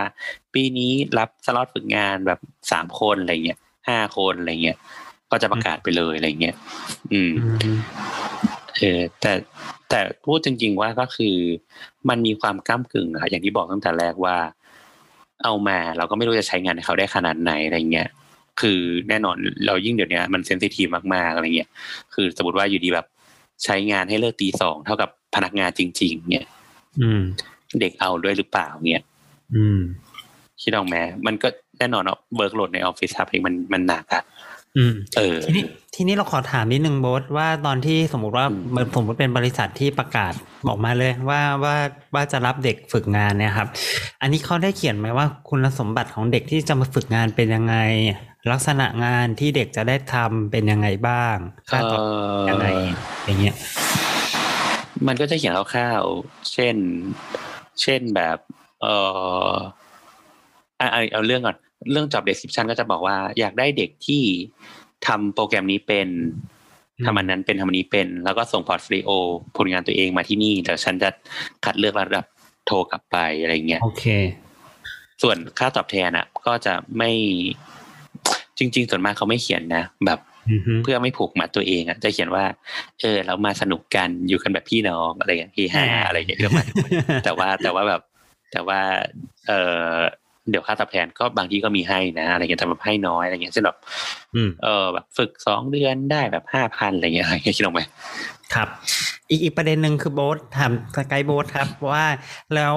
แล้ว ที่ที่ฝึกงานเนี้ยมีสัญญาหรือเปล่า เพราะว่าเราสมมุติว่าเราเป็นพนักงานเนาะมันก็ต้องมีสัญญาจ้างถูกปะสัญญาว่าจ้างว่าจะทำต้องทำกิจกรรมอะไรบ้าง จะได้ค่าตอบแทนเป็นยังไงเอบ้างออันนี้คือพนักงานไม่มีปกติครับจะเป็นมีแบบเนี้ยมีจะเป็นลักษณะของการที่มหาลัยส่งหนังสือมาให้อ่าเป็นหนังสือคอ่าต้องล้ายๆเป็น M MOU ร่วมกันประมาณอย่างนั้นเฉยๆใช่ใช่เหมือนเหมือนเหมือน เราก็จะบอกว่าอ่านักศึกษาไป ไปให้มหาลัยออกหนังสือมาให้นะว่านายคนนี้จะมาฝึกงาน ตั้งแต่ระยะเวลาเท่าไหร่ถึงเวลาที่เท่าไหร่กับบริษัทชื่อนี้นะ อะไรเงี้ยเหมือนบริษัทก็จะแบบเหมือนมหาลัยก็จะแบบอาคายไว้ว่า โอเค คนเนี้ยไปฝึกงานกับที่นี่นะ อะไรเงี้ยคือมันก็จะมีแบบ เออ ก็จะคุยคุยกันทุกปีอะไรเงี้ยก็แสดงว่าเป็นหลักอ่าความสัมพันธ์ระหว่างนักศึกษาที่มาฝึกงานกับบริษัทเนี่ย ไม่ได้เป็นความสัมพันธ์ที่อ่า นายจ้างลูกจ้าง นายจ้างลูกจ้างแบบตามกฎหมายถูกไหมไม่ใช่ใช่คเรารับพูดใช่ถูกปะใช่ก็คือว่ามันใช่ไม่ได้มีใช่ไม่ได้มีอะไรรองรับทางกฎหมายเลย สมมุติว่ามันมีปัญหาขึ้นมาก็คือคุณเป็นใครไม่รู้หนึ่งคนกับบริษัทอีกหนึ่งคน ซึ่งซึ่งไม่ได้ไม่ได้ไม่ได้สัญญาอะไรมากันมาก่อนประมาณอย่างนั้น อันนี้อันนี้เท่าที่อันนี้เท่าที่เจอนะครับ เท่าที่บทฝึกงานมาแล้วก็เท่าที่แบบรับเด็กฝึกงานก็ไม่ได้มีสัญญาอย่างนั้นนะครับ เออ อืม แล้วก็ไม่ได้มี แล้วก็ไม่ได้ไม่ได้ให้เด็กเซ็นอะไรด้วยว่าว่าว่าทำอย่างนี้คุณยอมรับหรือเปล่าเลยประมาณนี้ใช่ไหมครับ อันนี้คือไม่ไม่มีไม่กระบวนมีการครับ ไม่มีไม่มีไม่มีไม่มีเลย เออโอเค เป็นปากเปล่าอืมเนาะสรุปง่ายๆคือเป็นปากใช่เปล่าครับโอเค เออแล้วแล้วอย่างน้ำอะเราขอขอไปพี่น้ำก่อนอาชีพใกล้กันน้ อะไรวะแล้วแล้วอย่างอย่างตอนน้ำอะน้ำได้ทำอะไรหรือดูแลอะไรเด็กฝึกงานบ้างอะไรเงี้ยในฐานะแบบเป็น senior แบบได้รับทำอะไรแล้วว่ามุมมองที่แต่ที่แบบคือที่น้ำมองกับเด็กฝึกงานเป็นยังไงอะไรเงี้ยใช้งานได้ขนาดไหนอะไรเงี้ยคือเราอะก็ทำงานหลายออฟฟิศเคยทำงานกันทั้งออฟฟิศที่เขามีนโยบายที่ไม่รับเด็กฝึกงานเลยอืมไม่รับเลยอย่างเงี้ยเหรอ คือไม่ไม่ no zero ใช่ซีไม่โร่รับเลยอืม ไม่ไม่ว่าจะเอามาแบบจ่ายเงินหรือไม่จ่ายเงินอะไรอย่างเงี้ยเอาก็ไม่เอาเลย ไม่เอาทั้งสิ้นทำให้ฟรีก็ไม่เอาใช่อะไรงั้น อืมเออเราก็เคยถามเขานะเพราะว่ามันจะเป็นฤดูอะแบบพวกปิดเทอมปุ๊บว่ามันจะมีเด็กส่งพอร์ตมาแล้วอือืมมเจ้าของออฟฟิศก็ให้เหตุผลว่า เออเพราะว่าเขาอะต้องการที่จะทำงานอย่างจริงจังอะแล้วก็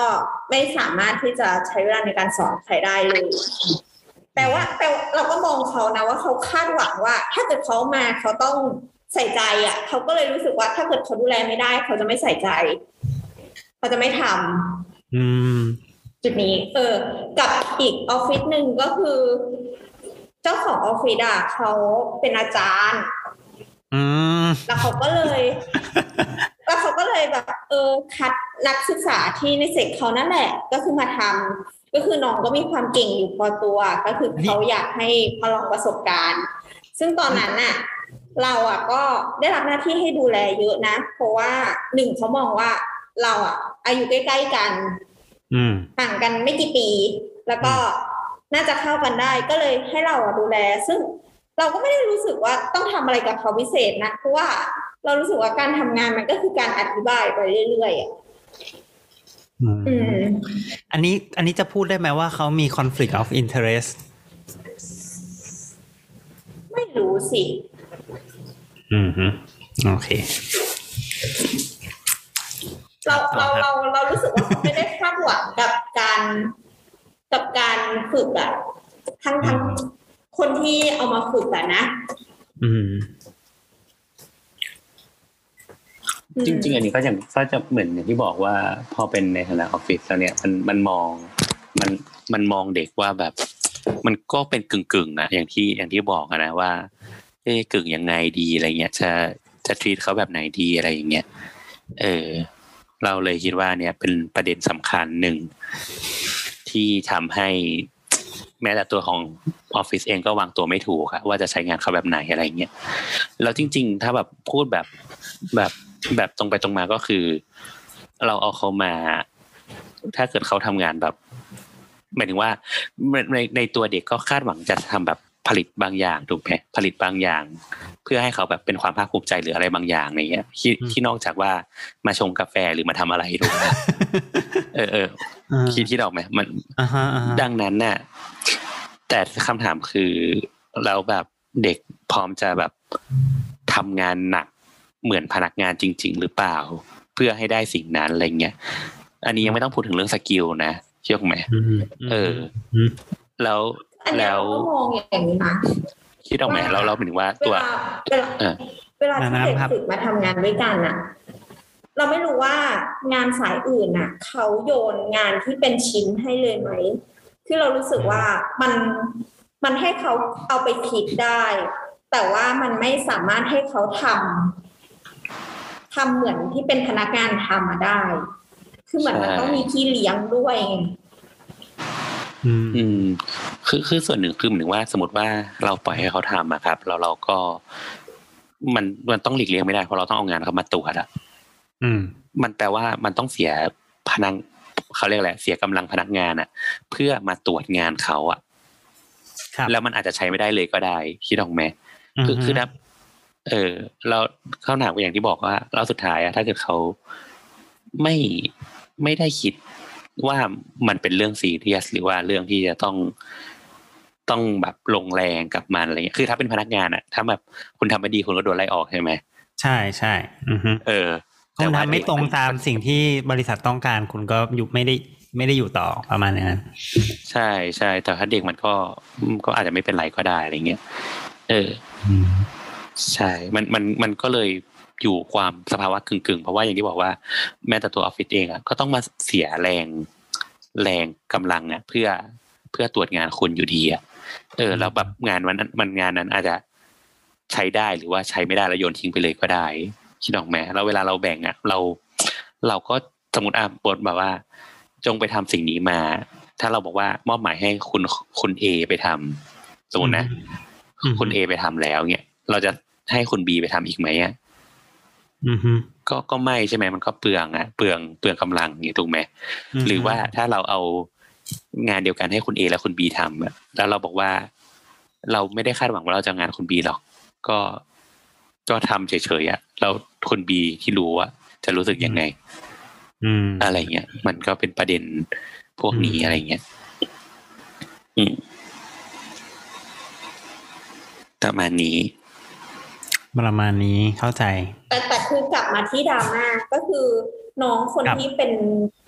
อยู่ในแชทอะที่เขาครับที่เขาบอกอะงานของเขาอะมันก็คืองานทั่วไปเนาะไม่ได้สเปเชียลิสต์เหมือนเหมือนแพทย์หรือว่าเหมือนครูสถาปหรืนิอกว่าเหมือะไรอนอสย่างถาปนิกอะไรอย่างงี้อืมเออ คือเราเราก็มองว่าอะสิ่งเนี้ย อันอันนี้เรามารู้ภายหลังแล้วเนาะว่า มันอยู่ในอยู่ในขอบเขตงานที่เขาต้องทำคือ เราก็อะไม่อันรู้นี้ว่าอันนี้น้ำไปอ่านเจอตรงไหน มันมีใช่ไหมมันมีมันมีที่มีคนแคปมาไง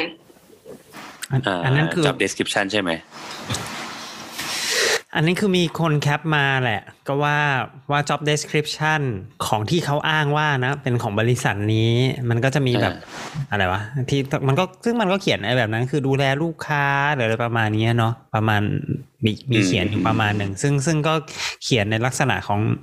งานที่น้องเขาใช้โดนใช้งานนั่นแหละ แต่เราไม่รู้ไงว่ามันเป็น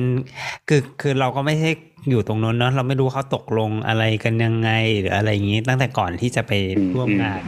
รวมถึงเราก็ไม่รู้ด้วยว่ามันเป็นระบบกระบวนการแบบของโบสหรือเปล่าอะหมายถึงว่าเช่นแบบว่าบริษัทเป็นคน requirement เอง หรือน้องเขาไปขอที่จะไปฝึกงานหรือจะอะไรอย่างเงี้ย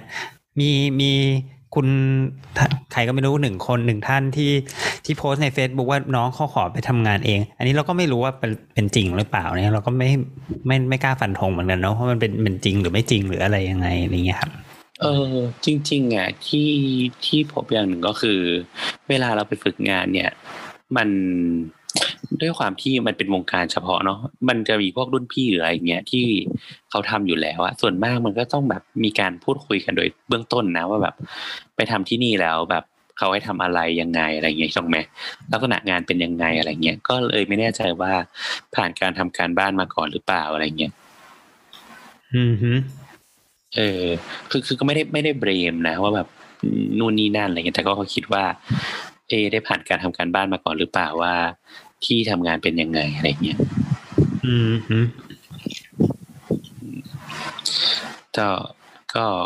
ก็ประมาณนี้มั้งอันนี้ก็เป็นภาพรวมฝึกงานอะไรเงี้ย น้ำมีเติมไหมหรือเอาอย่าง เออพี่ไผ่พี่ไผ่โฮเนี่ยมีมีได้เงินไหมอะฝึกงาน ไม่ได้ไม่ได้ ไม่ได้แน่นอน นี่ฟรีแน่นอนอ้าวแล้วแบบที่พงที่พักอะ ก็ต้องโรงเรียมานหา offer เองเหรอออะไรเอง ใช่ คืออย่างนี้ก่อนก่อนอย่างแรกก่อนเลยคือ อ่ามหาวิทยาลัยอะเขาจะเขาจะมองก่อนว่าเขาจะสกรีนให้ก่อนว่ามันเหมาะสมหรือเปล่า อย่างเช่นว่า ถ้าเกิดเราอยากจะกลับไปฝึกสอนโรงเรียนที่เราจบมาประมาณเนี้ย แต่แบบเราอยู่สมมติเราอยู่เราเรียนมหาอะไรอ่าที่ราชภัฏเพชรสมมตินะแล้วแบบอยากจะแบบไปฝึกสอนที่นครปฐมสมมติเราเป็นคนนครปฐมเนี่ย อาจารย์เขาจะมองว่า โอ้มันมันไกลไปเวลาที่เขาจะไปไปประเมินอะไรเนี่ยเขาก็จะแบบก็คือสกรีนออกแต่ต้นแล้วมาเนี่ยเพื่อเพื่อว่าแบบเออถ้าถ้าอยู่ในบ้านอยู่ในเพชรบุรีได้มันก็จะดีกว่า เพราะเธอไม่ต้องไปเช่าหอพักอะไรเนี้ยเพราะมันไม่ได้ตังค์อยู่แล้วประมาณนี้อืม ก็พยายามจะหาที่ที่มันแบบถูกประมาณเนี้ยอืม ก็ไม่ได้เงินแล้วอยู่แล้วมันมันเป็นสิ่งที่ต้องขอถามต้องทำอะครับถามกระบวนการนิดหนึ่งครับว่า อย่างอย่างตอนจะไปฝึกงานเนี่ยครับ ก็คือเราเหมือนว่าตัวของคุณครูต้องไปหาที่ฝึกงานก่อนใช่ไหมไปคุยกับโรงเรียนก่อนแล้วก็ใช่ให้มหาลัยทำเรื่องถูกไหมถูกต้องครับใช่ครับอ๋อแล้วก็เออเหมือนประมาณว่ามันมันก็จะมีความดีอย่างหนึ่งก็คือว่ามันยังเป็นวิชาเรียนเนาะก็คือจะ จะมาฝึกงานสอนเนี่ยประมาณสี่วัน แล้ววันศุกร์กลับมาหาลัย ก็คือต้องมาสรุปว่าสี่วันนี้เจออะไรให้ครูที่ปรึกษาฟังอะไรประมาณเนี้ยอืมเป็นบีฟอะไรประมาณนี้แล้วก็แบบว่า เออมาร่วมแก้ปัญหากัน เช่นว่าเหมันแบบเด็กๆไปฝึกงานกันก็คือไปก็ยาวๆเลยครูที่เป็นแอดไวเซอร์ก็ไม่ค่อยได้รู้ข่าวว่าเด็กเป็นยังไงบ้างใช่ไหมแต่ว่าของครูเนี่ยวันวันศุกร์เขาจะกลับมาเจอกันทุกคนเลยวันเนี้ยเออแล้วก็จะบอกว่าหนูมีปัญหาอย่างนี้ครูหนูจะต้องแก้ยังไงวันเนี้ยเออเออแบบมีทะเลาะกับอาจารย์ในโรงเรียนต้องแก้ยังไงเนี่ยเขาก็จะแบบว่าช่วยๆแก้ปัญหากันนะครับ ผมก็ก็ดีอย่างหนึ่งประมาณนี้ครับโอเคก็ส่วนใหญ่เรื่องเงินไม่ได้ อันนี้ อันนี้ตอบเรื่องเงินก็ไม่ได้อยู่แล้ว ไม่ได้มาแต่ไหนแต่ไรแล้วแล้วก็ดูเหมือนไม่มีใครอยากจะเรียกร้องด้วยอะไรแบบนี้เนาะอืมอืมประมาณนั้นอืมโอเคหมอประวินเรื่องฝึกงานมีประเด็นอะไรไหม เราว่าเรื่องฝึกงานไม่น่าจะดราม่ามาก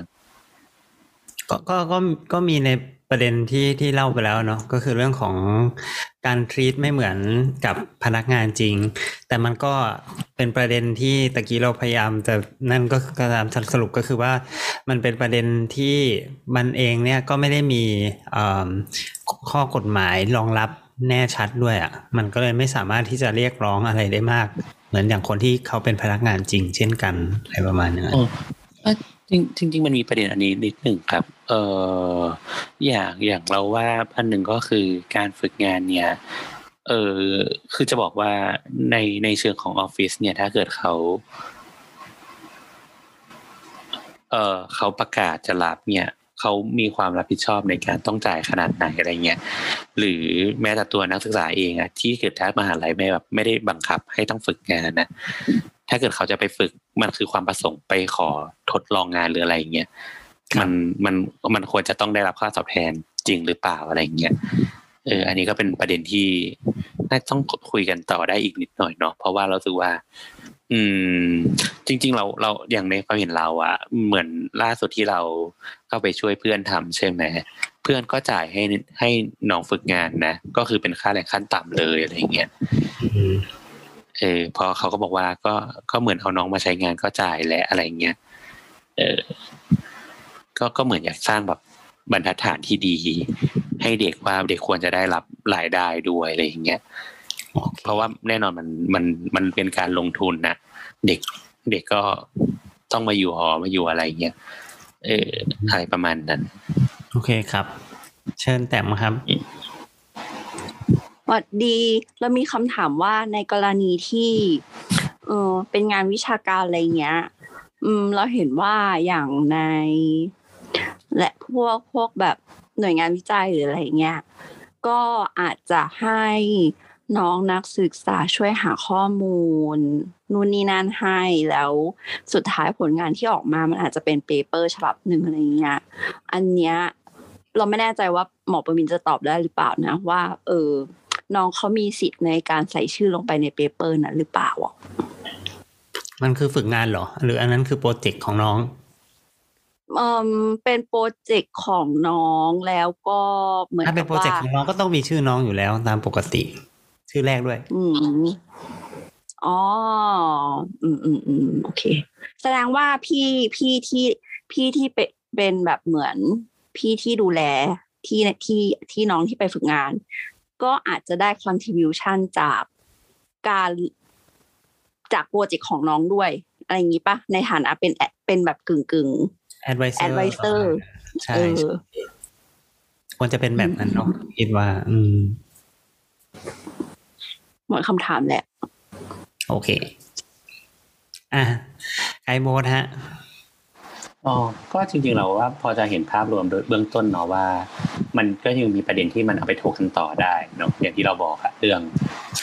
แบบจริงๆนายจ้างต้องจ่ายหรือเปล่าหรืออะไรเงี้ยเนอะอืมเอ้ยแล้วมีอีกประเด็นหนึ่งโบสซึ่งซึ่งซึ่งลืมโบสลืมหรือเปล่า ก็คืออีกประเด็นหนึ่งคืออีกอีกมุมมองหนึ่งครับตะกี้เราคุยมุมมองของนักเรียนนักนักศึกษาที่ฝึกแล้วใช่ไหมแล้วก็มุมมองของ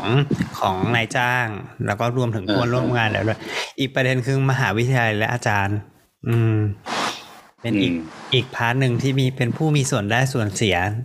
หรือเป็น stakeholder นั่นเอง อืมอืมถ้าอย่างเงี้ยเราจะตอบไม่ได้เราก็ที่เราจะพอตอบได้คืว่าแบบปิ้งปิ้งอ่าอ่าอ่าอ่าอ่าบอกคุณตอบกันเดี๋ยวเราตอบมาค่อยเสริมอยากจะลองตอบจินตนาการออกได้ เฮ้ยมันก็ลำบากเหมือนกันอะเราว่ามันเป็นวิชาอะไรที่มันก็มีความลำบากในในในในจุดหนึ่งซึ่งมันไม่เหมือนวิชาที่แบบบรรยายหรือว่าปฏิบัติที่มันไม่ได้ต้องการอะไรที่มันเป็น เอ่อมันคือมันยากตั้งแต่ตั้งแต่ตั้งแต่วัตถุประสงค์การจัดการจัดการเรียนรู้ที่มันไม่เหมือนกันเนาะเพราะว่าแต่ละคนไปแต่ละบริษัทก็ได้ประสบการณ์การเรียนรู้ที่ไม่เท่ากันแน่นอน ใช่ไหมอันนี้ทุกคนไม่รู้เห็นด้วยหรือเปล่าไกด์บด ไปออฟฟิศนู้นเออเห็นด้วยครับเห็นด้วยมันมันก็ไม่เท่ากันแล้วนี่มันจะยุติธรรมใช่ใช่ใช่ในการจัดการเรียนรู้แบบนี้หรือเปล่า อันนี้ก็เราเราก็มองว่ามันก็เป็นประเด็นหนึ่งประเด็นเหมือนกันอะไรเงี้ย แม้แต่สมมติการดั่งของหมอนี่ก็เหมือนกันถึงแม้ว่า จะไปวนแต่ไปวนคนละโรงพยาบาลกันเนี้ยโรงพยาบาลนี้มีเคสแบบนี้มากกว่าโรงพยาบาลนั้นมีเคสแบบนี้มากอันนี้มันก็ยังเป็นประเด็นกันอยู่เลยว่า ว่าแบบเออ มันจะมันมันไม่เหมือนกันเหมือนมหาวิทยาลัยกำลังสอนด้วยวิธีการการคนละแบบเนาะอะไรประมาณอย่างเงี้ยแล้วมันจะยอมรับได้มากน้อยแค่ไหน ในการจัดการเรียนการการเรียนการสอนแบบนี้ อันที่หนึ่งอันที่สองคือ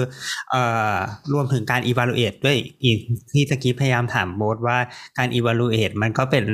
อ่า subjective แล้วมันก็แล้วแต่ แล้วแต่คนที่เขาไปฝึกงานด้วยอะไรอย่างนี้ใช่ไหม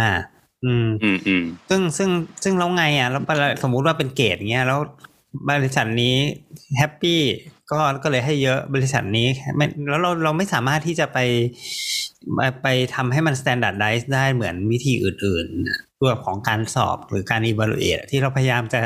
ทำให้อาจารย์ทุกท่านอ่ามีแนวทางในการตอบแบบเดียวกัน หรืออะไรประมาณเนี้ยได้อะไรเงี้ยเราไม่สามารถที่ไปบีบบังคับให้บริษัทมา evaluate แบบเดียวกันได้คือถึงถึงแม้จะได้แต่มันก็อาจจะยากอยู่ดีอะไรเงี้ยประมาณนี้ก็จะเป็นอีกปัญหาอืมเออคือ จริงจริงจริงอะเราเราเราว่ามันมีอันหนึ่งที่มันน่าสนใจที่เราเราคิดเร็วๆหมายถึงว่า เออมันมีอันหนึ่งก็คือเหมือนว่าให้ ถ้าสมมติว่าอันไหนที่แบบให้เด็กฝึกงานนะครับ ที่มันบังคับอะก็คือให้ให้ให้เด็กไปทำแบบเทอมสุดท้ายเลยอะก็คือเหมือนว่าใช้ช่วงฝึกงานเป็นช่วง probation อือฮึ คิดออกไหมเป็น probation period ปั๊บพอผ่านฝึกงานปั๊บบริษัทก็ก็คือไม่ต้องผ่านโปรแล้วก็คือเริ่มทำงานอ๋อได้เลยคือโคกันไปเลยอะไรประมาณอย่างนั้น อืมอืมก็เหมือนยื่นมา probation เลยอะไรเงี้ยก็ก็เหมือนทั่วไปเนาะน่ามันก็ไม่เกินสนใจร้อยี่สิบวันน่ะพอไม่เกินร้อยยี่สิบวันน่ะยังไงถ้าคุณผ่านร้อยยี่สิบวัน คุณผ่าน pro คุณก็ sign contract เลย ไม่ต้องมามาลุ้น probation กันใหม่ เออเราว่าอันนี้ก็อาจจะเป็นอีกแนวเป็นทางแนวทางออกที่เวิร์กที่ดีแต่ว่ามหาลัยก็ต้อง co กับบริษัทอย่างดีเลยเนาะอะไรประมาณนั้นใช่ใช่แล้วก็แล้วก็ต้องมีปัญหาว่าเราถ้าบริษัทตอนนั้นสมมุติน้องๆเขาทำงานดี แต่ว่าบริษัทไม่ต้องการพนักงานใหม่ ก็อาจจะแบบใส่เป็น candidate list ไปก่อนอะไรเงี้ยเป็นไม่คไม่วามเศร้าไม่ของน้องเลยนะไม่ไม่คือคืออย่างนี้เราเราว่าพอยหนึ่งของการที่บริษัทรับฝึกงานนะอีกอันหนึ่งที่สำคัญก็คือ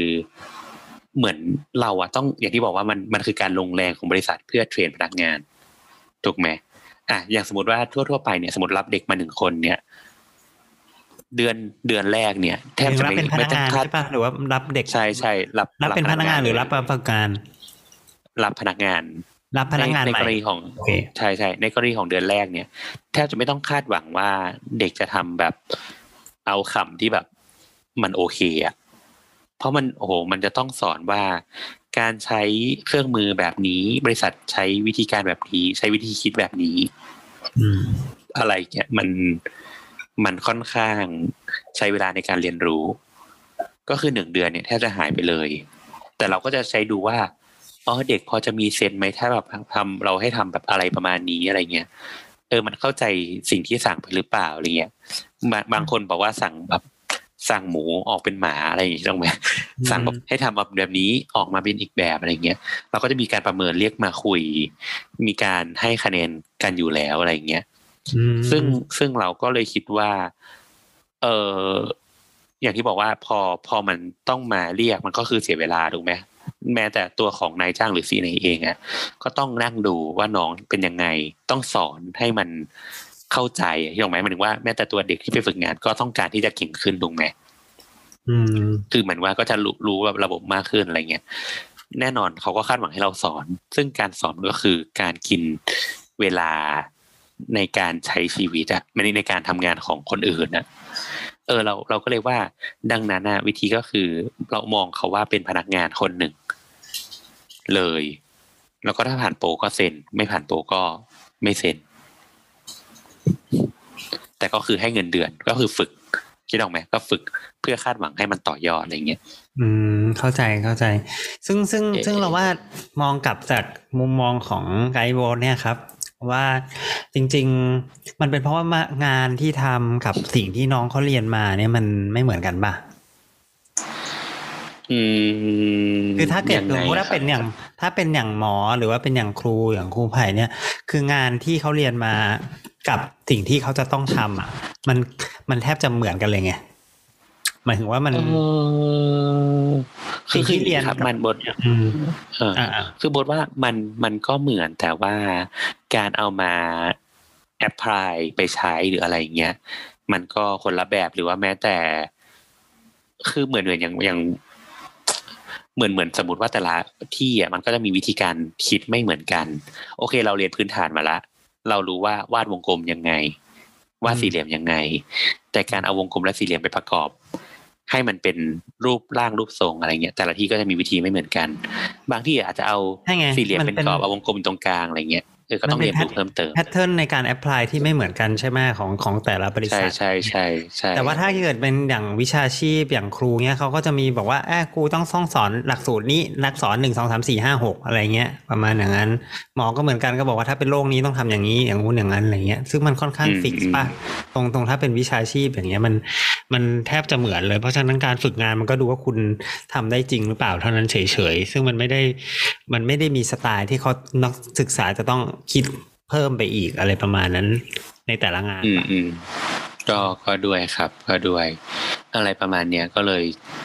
ก็เลยคิดว่าอันอาจจะเป็นวิธีที่ดีขึ้นอะไรเงี้ยเราว่ามันถ้าในความเห็นในกรณีเงี้ยเราว่ามหาลัยอาจจะจำเป็นที่จะต้องมีการโคกับที่นั่นที่นี่อะไรเงี้ย แล้วก็ออฟฟิศมหาลัยก็อาจจะต้องแสดงความจริงจะอืมอืมต้องเหมือนแสดงคือความคือเรางี้ เราเราใช่คิดอย่างนี้นะหมายถึงว่า ถ้ามหาลัยอะมองว่า มันเป็นหนึ่งในวิชาสอนอะแล้วอันนั้นมันไม่ไม่ผ่านการสอนอะมหาลัยจะมีการแบบลดเงินเดือน เอ้ยลดลดค่าเทอม หรือว่ามีการช่วยเหลือบางอย่าง หรือว่ามีการไปตกลงกับทางบริษัทว่า คุณจะต้องช่วยจ่ายค่าแรงใด ๆ ขั้นต่ำให้อะไรเงี้ยเราว่ามันมันก็น่าจะเป็นอะไรที่มันแฟร์ขึ้นอะไรเงี้ยอืมอืมในมุมมองผู้ประกอบการก็จะแบบไม่ได้ไม่ได้แบบรู้สึกว่าตะคิดตะขวงใจที่จะใช้งานเขาในฐานะ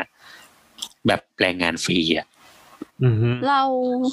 เราเคยไปสัมภาษณ์ ไม่ได้จริงๆไม่ได้สัมภาษณ์จริงๆไปถอดเทปการสัมภาษณ์ เออเหมือนน้องที่ทำเป็นเด็กมหาลัย แล้วก็ตั้งกลุ่มทำพวกงาน social enterprise ด้วยตัวเองอะไรเงี้ยก็เออแต่น้องเขาเนี่ยเรียนอยู่ในมหาลัยหนึ่งที่เออเขาบอกว่า ถ้าคุณไปสมัครงาน หรือว่าแบบรับงานเป็นจ็อบจ็อบเออแล้วเออตัวเนื้องานเนี่ยมันเกี่ยวข้องกับวิชาที่เรียน คือมันในในแต่ละวิชาเรียนมันก็จะมีใครทีเรียนเนาะว่าเออมันจะจะต้องแบบรู้อะไรบ้างอะไรเงี้ย ถ้าเกิดว่ามันแบบเทียบกันแล้วได้อย่างเงี้ย เออเด็กสามารถที่จะไม่ต้องลงวิชานั้นอะ แล้วก็คือไปไปไปทำงานได้เงินจริง แล้วก็เอาเอาใบรับรองจากบริษัทเนี่ย ขอไปเป็น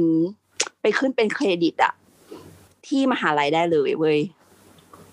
มันมีระบบแบบนี้อยู่ด้วยอะซึ่งเราก็รู้สึกว่า เออ เป็นนวัตกรรมทางการเรียนเหมือนกัน แต่ว่าเราก็ยังไม่รู้ว่าในระยะยาวแล้วเนี่ย มันจะ มันจะแบบเด็กจะปฏิบัติได้จริง ๆ แหละ แต่ว่าในทาง วิธีการคิดเบื้องต้นน่ะ ก่อนที่มันจะต้องลงมือทำจริง ๆ อะ มันยังมีความสำคัญอยู่หรือเปล่าอะไรเงี้ยนึกออกไหมเข้าใจเข้าใจ อืมอืมก็ก็ประมาณนี้เนาะเราว่า เพราะว่าเรา เราจะต้องคือจริง ๆ เราก็ก็ตันประมาณนี้ เพราะว่าโดยรวมเราก็ทำบริษัทประมาณหนึ่งแต่ว่ามันก็ไม่ได้ใหญ่มากอะไรเงี้ย ก็อาจจะต้องต้องมีมุมของคนที่ทำแบบ corporate ใหญ่มากกว่านี้อะไรเงี้ยเข้าเข้ามาช่วยอธิบายอะไรเงี้ยมาแล้วครับเออหรือว่า มีมีมีผู้เชี่ยวชาญจากบริษัท ขนาด corporate ยักษ์ใหญ่ใหญ่สองสองท่านนะครับมาแล้วครับ อ๋อจริงโอเค อันนี้อันนี้สองคนเดี๋ยวเราบีบให้ก่อนว่า ตอนตอนเนี้ยเราเอ้ยเราซีรีส์คุยกัน turn off ว่าโอโอเคครับ turn off ทีวีละอ่าโอเคก็ก็คืออย่างนี้อันนี้เราเราเราจะอธิบายเบื้องต้นให้ฟังก่อนว่าเอ่อตอนเนี้ยคุยกันว่าในในฐานะที่ทั้งทั้งพี่ตุ้ยและตัวทำเป็น corporate ใหญ่มาก่อนอะไรเงี้ย คือในฐานะที่ต้องรับเด็กฝึกงานเนี่ย ทางบริษัทที่คาดหวังอะไรหรือว่า แม้กระทั่งตอนที่ตัวหรือพี่ตุ้ยฝึกงานอะคาดหวังอะไรอะไรอย่างเงี้ยเราเราเรามองมันยังไงไม่ว่าจะเป็นแง่ของการต้องจ่ายเงินให้ หรือว่าทรีตเขาเป็นพนักงานจริง ๆ หรือว่าอะไรอย่างเงี้ยในมุมมองของเอาบเป็นริษัทเด็กขนาดใหญ่ อืมเอาเป็นเด็กฝึกงานก่อนไหมอ่าอ่าอ่าตัวก่อนได้ละได้กันได้ได้ได้อะของจากของตัวต้องไปฝึกงานด้วยเหรอ ต้องฝึกครับเป็นส่วนหนึ่งของหลักสูตรฮะต้องฝึกหนึ่งเทอมอืมอันนี้คือตะกี้เราคุยกันไปบ้างแล้วว่าหลักสูตรแต่ละหลักสูตรมันก็ไม่เหมือนกันอย่างของน้ำก็เป็น optional ไม่ต้องไปก็ได้อะไรเงี้ยของตัวคือจำเป็นต้องไปใช่ไหมหนึ่งเทอมใช่มีเกรซึ่งซึ่งไปมีเกรดด้วย แล้วใครใครเป็นใช่คนประเมินเกรดนะอ๋อจริงๆมันเป็นเกรดผ่านครับพอทีอ๋อเป็นผ่านไม่ผ่านเฉยๆประมาณอย่างนั้น ใช่ใช่โอเค ก็จริง ๆ จะมีอาจารย์นิเทศ แล้วก็จะมีทำรายงาน แล้วก็มีสัมภาษณ์อืมอันนี้ในส่วนของที่อาจารย์เขาประเมินนะครับ ก็ เออต้องฝึกงานเทอมหนึ่งแต่ว่าจริง ๆ เราฝึกหกเดือน ก็คือตัวไปฝึกก่อนเริ่มเทอมตัวไปฝึกก่อนเริ่มเทอมตอนปิดเทอม แล้วก็ฝึก แล้วก็พอเข้าในเทอมก็คือฝึกต่อ โอเค หนึ่งหนึ่งเทอมเนี่ยตะกี้เราคุยกันนิดนึงอะครับ ตัวว่ามันแบบคล้ายๆ กับว่าเด็กฝึกงานเนี่ยเหมือนกับว่ามันไม่ได้มีลายลักษณ์อักษรที่ชัดเจน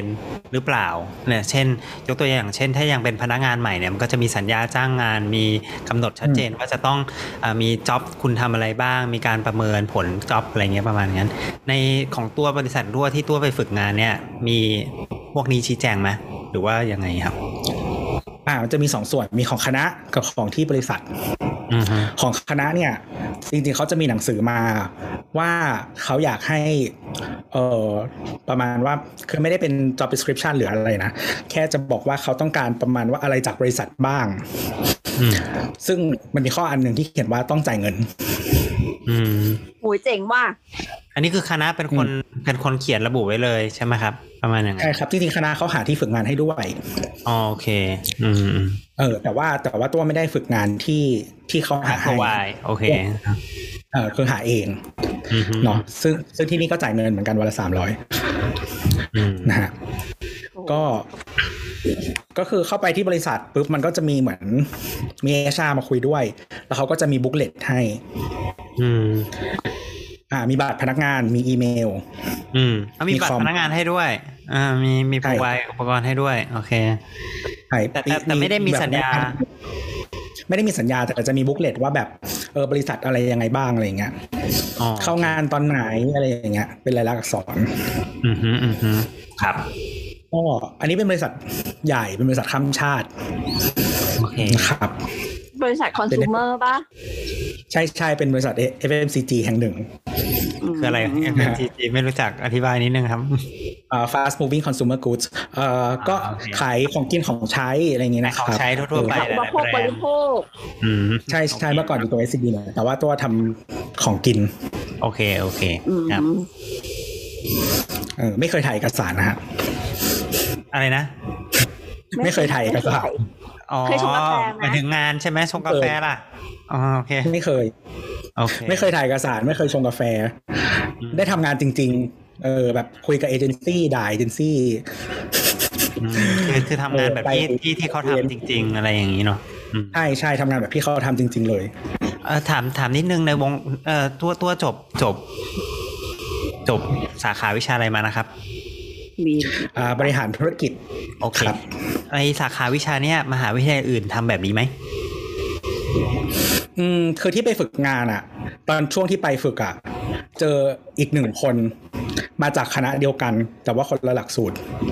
ไม่เจอคนอื่นเลย อืมอืม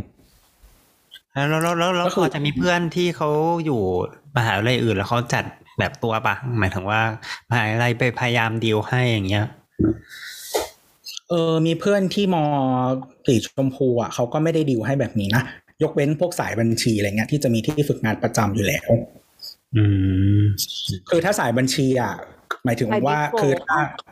เออถ้าที่มออะกับที่มอชมพูอะก็คือไป Big Four ทุกคนมั้งไม่น่าจะมีใครไม่ได้ไป Big Four เออ แล้วก็ เออแต่ว่า Big Four เขาจ่ายเงินให้อยู่แล้ว มี OT ด้วย อืมอืมแล้วก็ทำงานเหมือน เหมือน เหมือน auditor ทุกอย่างอะไรเงี้ยก็คือช่วยพี่เขาอะไรเงี้ยอืมอืมนั่นแหละทำไมตัวถึงได้ไป คือแบบไปติดต่อเองเลยเหรอ หรือยังไงนะ ก็ติด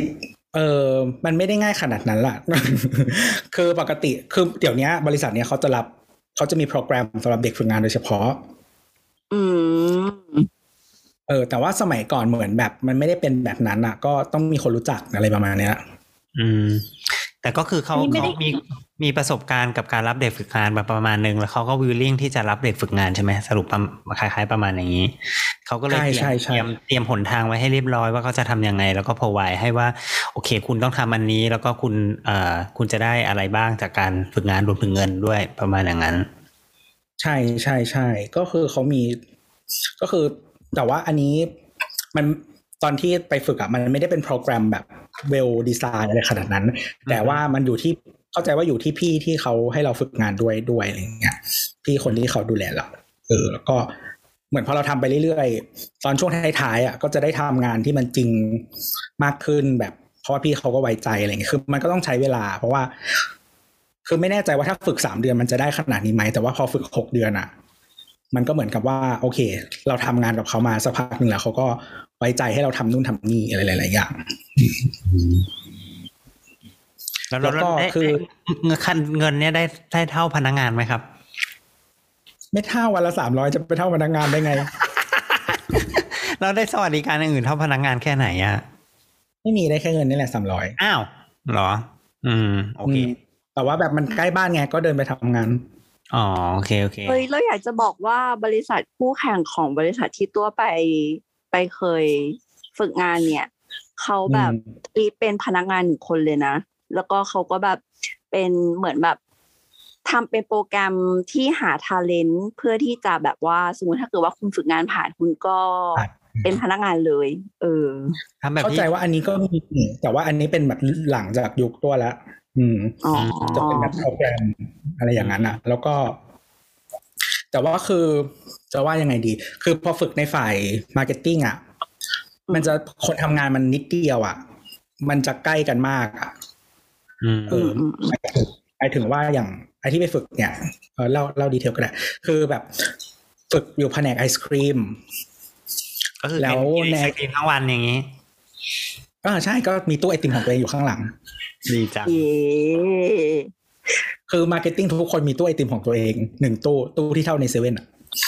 อืมจริงว่าอ่านั่นแหละ ก็ ทีเนี้ย มันก็จะมีเหมือนแบบเป็น director ใช่ไหมแล้วก็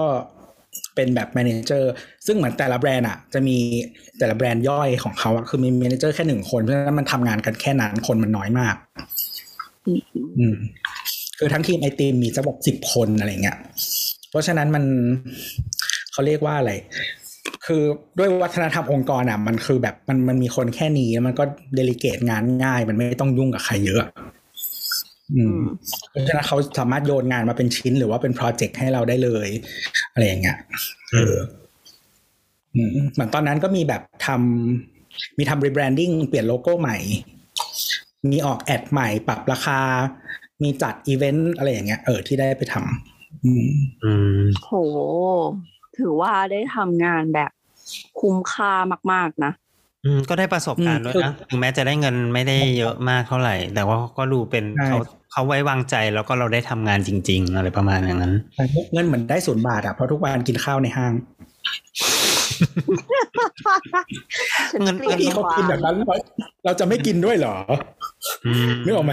เข้าใจเข้าใจ แล้วแล้วแล้วทำไมพี่เขาไม่เลี้ยงอะ ก็เคยเรียงตอนต้นกับตอนจบแต่ลงต้องเสียภาษีป่ะทีต้มัองนก็ไม่ได้แย่ขนาดนั้นป่ะเด็กฝึกงานต้องเขาเสียไม่ภากินษีโรงไหมอาคหารับรของการเด็กฝึกมันงานต้องรายเสีได้ยมันไม่ภาถึษีงไหมครับ ไม่ถึงเหรอจริงอ๋อโอเคจริงๆมันต้องเสียแต่ว่าเรารายได้ไม่ถึงอยู่แล้ว โอเค วันละสามร้อยไม่เอารายได้มาถึงเสียภาษียังไงเผื่อไงเผื่อเถื่อนได้เยอะ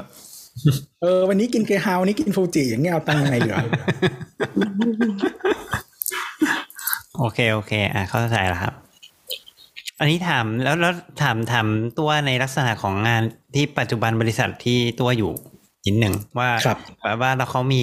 นโยบายกับเด็กฝึกงานแบบนี้หรือเปล่าหรือว่าอย่างไงครับ ตอนนี้ในฐานะเอ่อที่มีเป็นครับในบริษัทอืม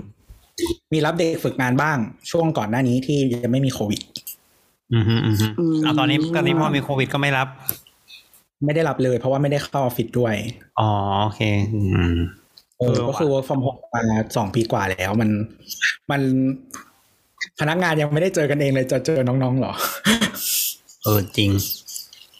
ดูเป็นความน่าสงสารของเด็กสมัยนี้เหมือนกันเอนะออันนี้เราว่าเป็นอีกประเด็นหนึ่งที่ที่ที่เราว่ามันก็ลำบากเหมือนกันแล้วแล้วเด็กจะไปฝึกงานไหนวะอะไรประมาณอย่างเงี้ย ประมาณแบบนั้น อืม ใช่ใช่แต่ว่าก็เราอันนี้ไม่แน่ใจว่าที่ปัจจุบันเขาจ่ายเงินเด็กหรือเปล่า ไม่ได้ถามเอาเหรอโอเค เออมเออ ไม่ได้ถามเพราะเป็นเรื่องคือเหมือน HR เขาต้องคุยกับเด็กมาก่อน คือที่ที่ออฟฟิศเนี่ยก็คือ เด็กฝึกงานก็คือจะผ่าน HR มาก่อน ก่อนจะมาให้ให้พี่ๆแบบ approve เลือกอะไรเงี้ยอือืมมก็คือเหมือนตอนเข้ามาก็คือเหมือนเป็นพนักงานคนหนึ่งอะโอเค โอเคเออ แต่แสดงว่าแล้วก็แสดงว่าเอ่อแสดงว่าสังคมของของสาขางานสาขางานที่ตัวอยู่ก็คือค่อนข้างจะเอ่อหมายถึงว่าถ้าถ้าเป็นบริษัทที่ดีบริษัทไม่ใช่ที่ดีบริษัทขนาดใหญ่หน่อยเนี่ย ก็จะมีระบบระเบียบเรียบร้อยชัดเจน แล้วก็จะโคก็โคโคชัดเจน บอกชัดเจนว่าจะทำอะไรหรือไม่ทำอะไรอะไรประมาณนั้นใช่ใช่ใช่แล้วก็ไม่ต้องใส่ศึกษา อืม ซึ่งไม่เหมือนตะกี้กับที่ไกด์โบ๊ทบอกเนาะบริษัทเล็กๆของไกด์โบ๊ทก็บอกปากเปล่า แล้วก็น้องก็เลยแบบแอบล่องรอยนิดหนึ่งคืออมตัวใช่มันคือแบบบริษัทเล็กอะต้นทุนมันสูงในการเมนเทนอะไรทุกอย่างอะใช่ใช่ใช่จริงเออมันมันไม่ใช่แค่เด็กฝึกงานนะหมายถึงว่าสวัสดิการทุกอย่างอะไรเงี้ย สมมติว่าแบบเกิดการลาการนู่นนี่นั่นหรือว่า คือมันเป็นคอร์สสำหรับบริษัทนะในการสอนงานใครสักคนหนึ่งอะ อืมอืมใช่อืมเออแล้วแล้วแล้วเราก็คิดไว้อยู่คือเด็กฝึกงานเราก็ต้องคิดไว้อยู่แล้วว่ามันไม่ใช่แบบเ e อร์มานเนนหรือว่าลองเทอมอะไรเงี้ยใช่ใช่เมื่อกี้เมื่อกี้เพิ่งบอกคุยกับหมอประวินว่า เออมันมันมีเขาเรียกมันไดเลม่านิดหนึ่งนะว่า เราไม่ได้ให้เงินเขาแล้วเราจะทีตเขาเป็นแบบไหน จะทีตเป็นแค่คนที่มาแบบเป็น observer หรือว่า เป็นพนักงานจริง ๆ จะใช้งานเขาระดับไหนอะไรอย่างเงี้ยคิดออกไหมหรือเราจะให้เขารับผิดชอบได้ขนาดไหนอะไรอย่างเงี้ยรวมถึงว่าการที่เขาทำงานมาเนี่ย มันเท่ากับว่าเราเสียทรัพยากรเพื่อต้องต้องเช็คเขาอะมันก็เป็นต้นทุนแรงงานของเราอยู่ดีอะ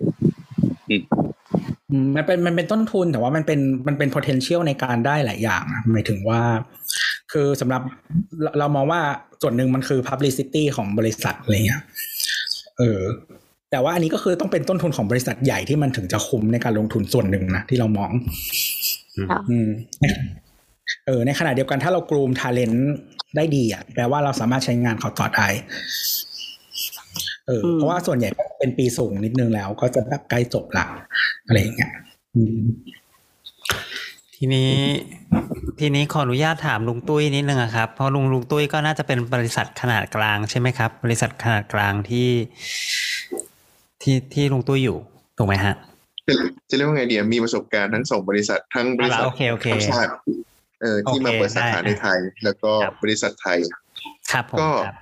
เอาบริษัทข้ามชาติก่อนแล้วกัน บริษัทข้ามชาติเนี่ยก็คือ จะมีสอง part ก็คือ part ที่อ่านักศึกษาขอมาฝึกงาน แบบไม่มีเงินเดือน อันนี้นักศึกษาขอเองว่าจะไม่เอาเงินเดือน ใช่ อันนี้เป็นขอแบบมหาลัยแบบไม่ได้มีดีลอะไรมาก่อนอะไรอย่างเงี้ยครับเขาจะมาฝึกแบบจะเป็นพวกงานธุรการเป็นหลัก ครับ พวกนี้อันนี้พวกกลุ่มเนี้ยเราจะไม่ได้คอนแทคโดยตรง แต่อีกแบบหนึ่งที่เขาเปิดก็จะเป็นแบบ talent searching ที่แบบว่า เปิดให้พวกเอ่อเหมือนกับคณะบริหารธุรกิจ คณะเศรษฐศาสตร์ อะไรพวกเนี้ยเข้ามา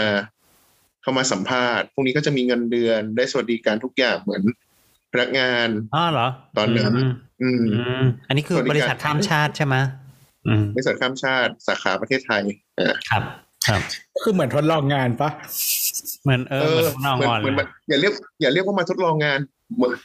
อ่ามีจ็อบมีเจดีมีทุกอย่างทำทุกอย่างมีคิวคีโกงคีการดสวัสดิการได้เกือบครบทุกอย่างขาดแค่ประกันสังคม อืม อืม ขาดแค่สัญญาเออจ้างงานจริง ๆ เท่านั้นเองใช่ไหมครับ ประมาณอย่างนั้น ใช่ประมาณนั้น ก็คือคุณได้ประกันกลุ่มด้วยโอ้ได้ประกันกลุ่มด้วยอืมไฮโซเออได้ประกันกลุ่มด้วยให้คีย์การ์ด แต่ว่าน้องที่มาเป็นมาจากธรรมศาสตร์อินเตอร์ อืม ก็เหมือนกับจบจบรอบนั้นปุ๊บเขาก็ได้บรรจุเลย อืมอืมโอเคแล้วแล้วแล้วแล้วอีกบริษัทหนึ่งล่ะลุงตุ้ยอีกบริษัทหนึ่งก็ บริษัทใช้ไม่ใหญ่ผลตอบอืมบริษัทไทยนะต้องบอกเนี้ยเป็นบริษัทไทย ก็ผ่าน HR มาเหมือนกัน เป็นระบบมหาวิทยาลัยดีลกับ HR ครับอ่ามีผลตอบมีค่าตอบแทนให้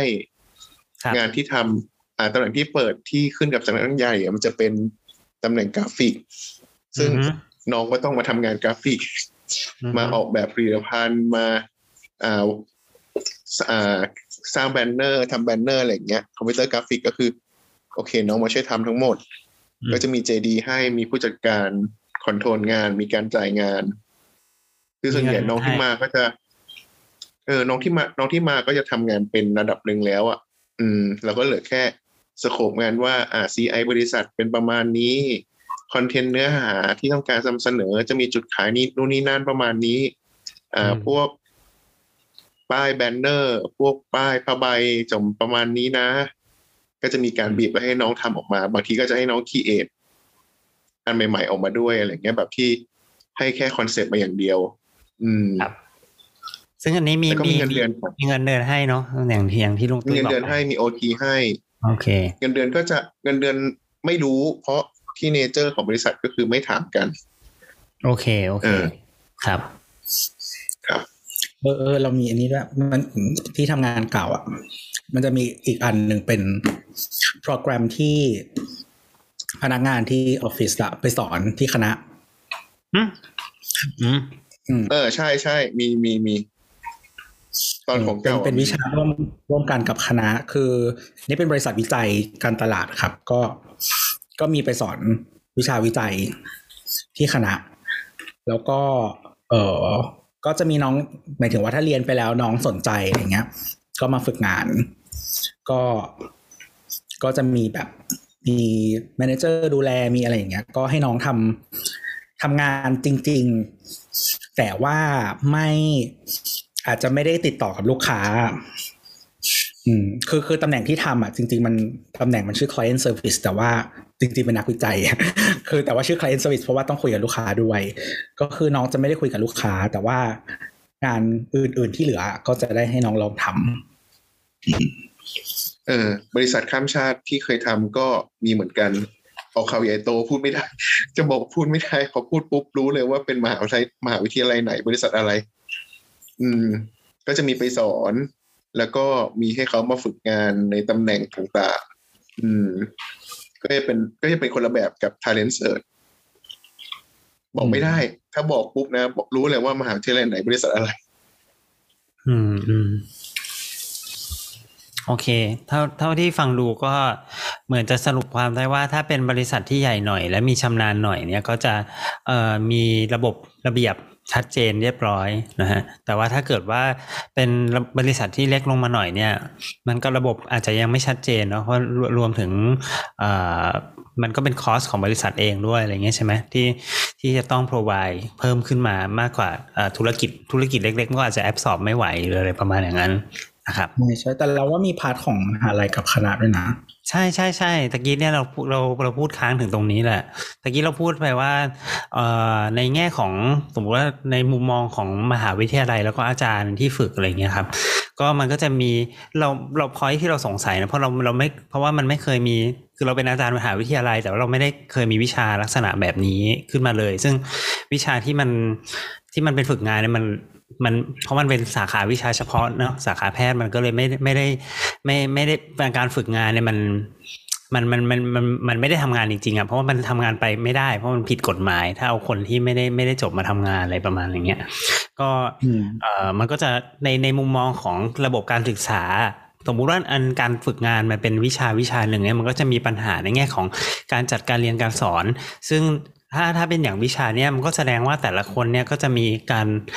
ระบบการเรียนการสอนที่มันไม่เหมือนกันถูกปะเพราะว่าไปแต่ละบริษัทก็ก็ได้ประสบการณ์ที่ไม่ที่แตกต่างกันแล้ว อาจจะเป็นประสบการณ์บางบางคนบริษัทงานดูดูแลอย่างดีมากเลยก็แสดงว่าโอ้โหโชคดีเลยได้ได้เรียนเยอะมาก แต่ถ้าเกิดเป็นบริษัทที่อาจจะไม่ได้สนใจเลยอะไรเงี้ยก็อย่างที่ตะกี้พูดเล่นกันใช่ไหมว่าไปซีล็อกไปจะใช้ชงกาแฟหรืออะไรประมาณนี้ประสบการณ์การเรียนรู้มันก็ไม่ใช่อย่างที่จะให้ไปฝึกงานหรือเปล่าอะไรเงี้ย อันนี้คือประเด็นที่หนึ่งคือเรื่องการ สิ่งที่จะได้จากการไปฝึกงาน ประเด็นที่สองคืออประเด็นที่แอบถามตัวไปตะกี้ว่าเขา evaluate ยังไงหมายถึงว่าถ้าเป็นผ่านแล้วก็ไม่ผ่านโอเค ก็มันก็ถึงแม้จะมีแต่ผ่านไม่ผ่านมันก็เราว่ามันก็เป็นประเด็นที่เกณฑ์การผ่านมันไม่เหมือนกันปะวะหมายถึงว่า เออบริษัทนี้แบบรู้สึก เอ้ยไม่ถูกใจอีน้องคนนี้อะไรเงี้ยก็เลยไม่ผ่านละกันอะไรประมาณเนี้ยเป็นอย่างนี้ได้หรือเปล่าอะไรเงี้ย ซึ่งอันนี้มันก็ยากเหมือนกันเนาะในการในมุมมองของมหาวิทยาลัยว่ามันมันจะแบบว่าทำยังไงให้มันแบบเออมันมันไม่มันยุติธรรมหน่อยอะไรประมาณเนี้ยในการในการ evaluate คือคือของของที่คณะเขาจะมีพาแนลอาจารย์ที่เป็นคนให้ แล้วก็เขาจะคุยกับเราที่เป็นสัมภาษณ์เนาะดูรายงาน แล้วก็คุยกับพี่ที่เป็นคนรับผิดชอบเราอะไรเงี้ยอืม อืม ก็คือหมายถึงว่ามันก็จะดูจากหลายส่วนประกอบกัน แล้วก็เอามารวมกันแหละว่ามัน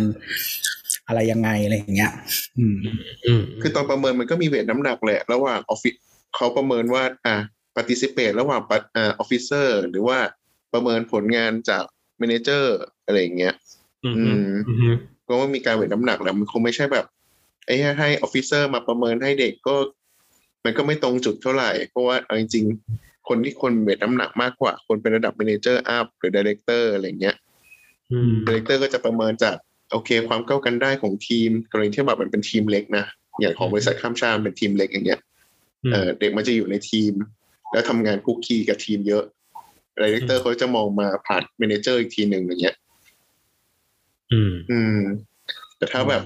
อ่า พอพอเป็นบริษัทไทยที่เป็นเป็นบริษัทใหญ่อย่างเงี้ย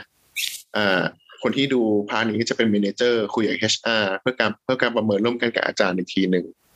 ครับอืมอืมอืมอืมเออแต่ตอนแต่ละแต่ตอนเราประเมินคือแบบ คือทีมตัวมันไม่มีเด็กอยู่แล้วอะอ้าวหมายถึงว่าในในทีมอะมันไม่มันไม่มีไม่ มันไม่มีคนที่เลเวลต่ำกว่า manager ไง อ๋อ เออ คือทีมมันแบบ อย่างที่บอกว่ามันเล็กมากๆหนึ่งหนึ่งแบรนด์ดูหนึ่งคนอะแล้วคือแบรนด์หนึ่ง valuation ของแบรนด์ยอดขายมันเป็นพันล้านอย่างเงี้ยอืมเออ มันก็ มันก็แบบมันไม่มีเด็กเลยอะในนั้นอะมันมันคือทำงานผ่านทำงานผ่านเอเจนซี่เป็นหลักเพราะว่าไปทำงานไปเพราะฉะนั้นหน้าที่หลักของเราก็คือประชุมกับเอเจนซี่อืม แล้วก็คอมเมนต์งาน คือคือตัวงานหลักก็คือแบบระดับ manager มันมันไม่ได้ทำงานเองแล้วว่ามันคือ การบีฟการทำงานประสานผ่านเอเจนซี่เพื่อให้โปรดักต์มันไปถึงจุดที่ต้องการอะมันก็ใช่ใช่ไม่เหมือนกันนะตำแหน่ง อืมใช่ใช่แต่ว่าแต่ว่าโชคดีนะที่ได้ทำอันนั้น เพราะว่าเราก็คือได้ได้ทำกับพี่เขาเลย ได้อยู่ในห้องที่เขาคุยกับเอ็นซีแล้วก็ตอนท้ายๆ เราก็ได้เป็นคนคอมเมนต์อืมไปดูหน้างานจริง ไปคุมงานจริงอะไรอย่างเงี้ยโอเค ครับ อะไม่แต่ว่าอ้อันนี้ส่วนหนึ่งคืออะโทเหมือนษโทษโทถ้าษถ้าถ้าถ้ามหาลัยมันคอนเน็ชันดีอะที่เขาสามารถ provide ที่ฝึกงานดีๆ ให้เด็กได้อะอืมมันก็มีประโยชน์ไงแต่ว่าเรารู้สึกว่าทุกที่มันไม่ได้เป็นแบบนั้นเอออันนี้แบบจริงคือคือสายเออสายบริหารอะสายบริหารอะอันเนี้ยชัดเจนคือถ้าแบบไม่ได้ไม่ได้บริษัทที่แบบ มันสามารถ provide หรือว่าทำงานได้จริงจังขนาดนั้นนะ ก็ถ่ายเอกสารชงกาแฟอย่างที่ อย่างที่เราเคยเห็นภาพกันจริงๆนั่นแหละ เราเราแต่ว่อืมอันอันที่อันที่มันจะเห็นชัดกว่านี้คือในคณะเราคือมันบริหารกับบัญชีใช่ไหมของบัญชีอะมันจะเห็นชัดกว่านี้ ตรงที่ว่า ถ้าเป็นที่คณะเรากับอีกมหาลัยหนึ่งอะทุกคนได้ฝึกบิ๊กโฟใช่ปะอืมแต่ถ้าเป็นเอ่อคนที่เรียนสาขาเนี้ย แต่มหาลัยอื่นอะ น้อยมากๆที่ได้ฝึกบิ๊กโฟคุณตัวกำลังจะบอกว่า การมีคอนเน็ชันมันอย่างลากลึกไปถึงมหาวิทยาลัยเหรอครับ อันนี้เป็นสิ่งที่เราได้นะนี่อันนี้อันนี้จมันแน่ริงนอนๆคือหมายอยู่ถึแล้วงปะวะว่าคือคือในในบิ๊กไม่โฟทำอย่างนี้แหละครับ ถ้าเป็นถ้าเป็นแบบเด็กฝึกงานเข้าไปอะ น่าจะมีแค่ แค่สองมอนี้ อาจจะมีอีกมอหนึ่งที่เป็นมออินเตอร์ ที่เหลือน้อยมากแบบสิบเปอร์เซ็นต์ที่จะได้ฝึกอะอืมเอ้ยแต่มอผม เอ้ยแต่บริษัทผม บริษัทไทยที่ทำอยู่ตอนเนี้ย โอเค เด็กที่มาฝึกงานไม่ใช่ Big Four เอ้ยไม่ใช่ไม่ใช่แบบอะไม่มีไม่มีชมพูไม่มีแดงอะ เออ คืออะไรว่าชมพูแดงสีมหาลัยไงโหเอ้คืยอที่ทำงานอย่างอย่างที่ทำงานที่เราที่แรกหรือที่ที่สองอะ เออแทบไม่มีคนจบมหาลัยอื่นเลยอะอืมดราม่าตรงนี้แหละครับ มีแค่จุฬาธรรมศาสตร์แค่แค่นี้เลยมีแค่จุฬาธรรมศาสตร์เอแบกอืมแล้วก็จบนอกไม่มีลาที่อื่น ไม่รับ อันนี้คือไม่รับไม่ได้หรือไม่ว่ารับ ไม่ได้ไม่รับเขา ไม่ได้ไม่รับ เออต้องสอบเข้า แต่อย่างที่ที่แรกที่เราทำอะมันจะมีข้อสอบ อืม เออเป็นข้อสอบเหมือนแบบ ข้อสอบอะไรวะมันเป็นข้อสอบเลขอะแต่เป็นโจทย์ภาษาอังกฤษอะเออ เหมือนกันมีแบบนั้นเหมือนกัน มันเป็นเลขเชาอะเหมือนแบบข้อสอบสมาร์ทวันอะไรเงี้ยให้เวลาสามสิบนาทีอะข้อสอบสามสิบข้ออะของตัวมันจะเป็นโจทย์ยาวๆอะ มีประมาณสักสิบข้อหรืออะไรประมาณเนี้ย ก็คือมันมันแต่มันมีข้อข้อสอบสอง part อันนี้บริษัทวิจัยการตลาดข้ามชาติ ข้อสอบมีสอง part ก็คือ part หนึ่งอะเป็นเลข part สองเป็นเขียนจดหมายภาษาอังกฤษ ถ้าข้อสอบเลขผ่านจะไม่ตรวจ part ที่สองแล้วก็จะเรียกสัมภาษณ์เลย อืมอืมอันนี้ถ้า part แรกไม่ผ่านถึงก็ตรวจ part ที่สองขอขอทวนนิดนึง part แรกก็คือก ข้อสอบอันนี้ทำไปเพื่อที่ว่าจะได้มาฝึกงานหรือเปล่าเหรอ หรือประมาณอย่างนี้เหรอไม่ไม่ไม่อันนี้พูดถึงตอนที่เข้าที่เข้าเข้าทำงานบอกว่าแบอ๋บอตอนเข้าไม่มีทำมงานหาลัยเอกเลยโอเคโอเคครับอืม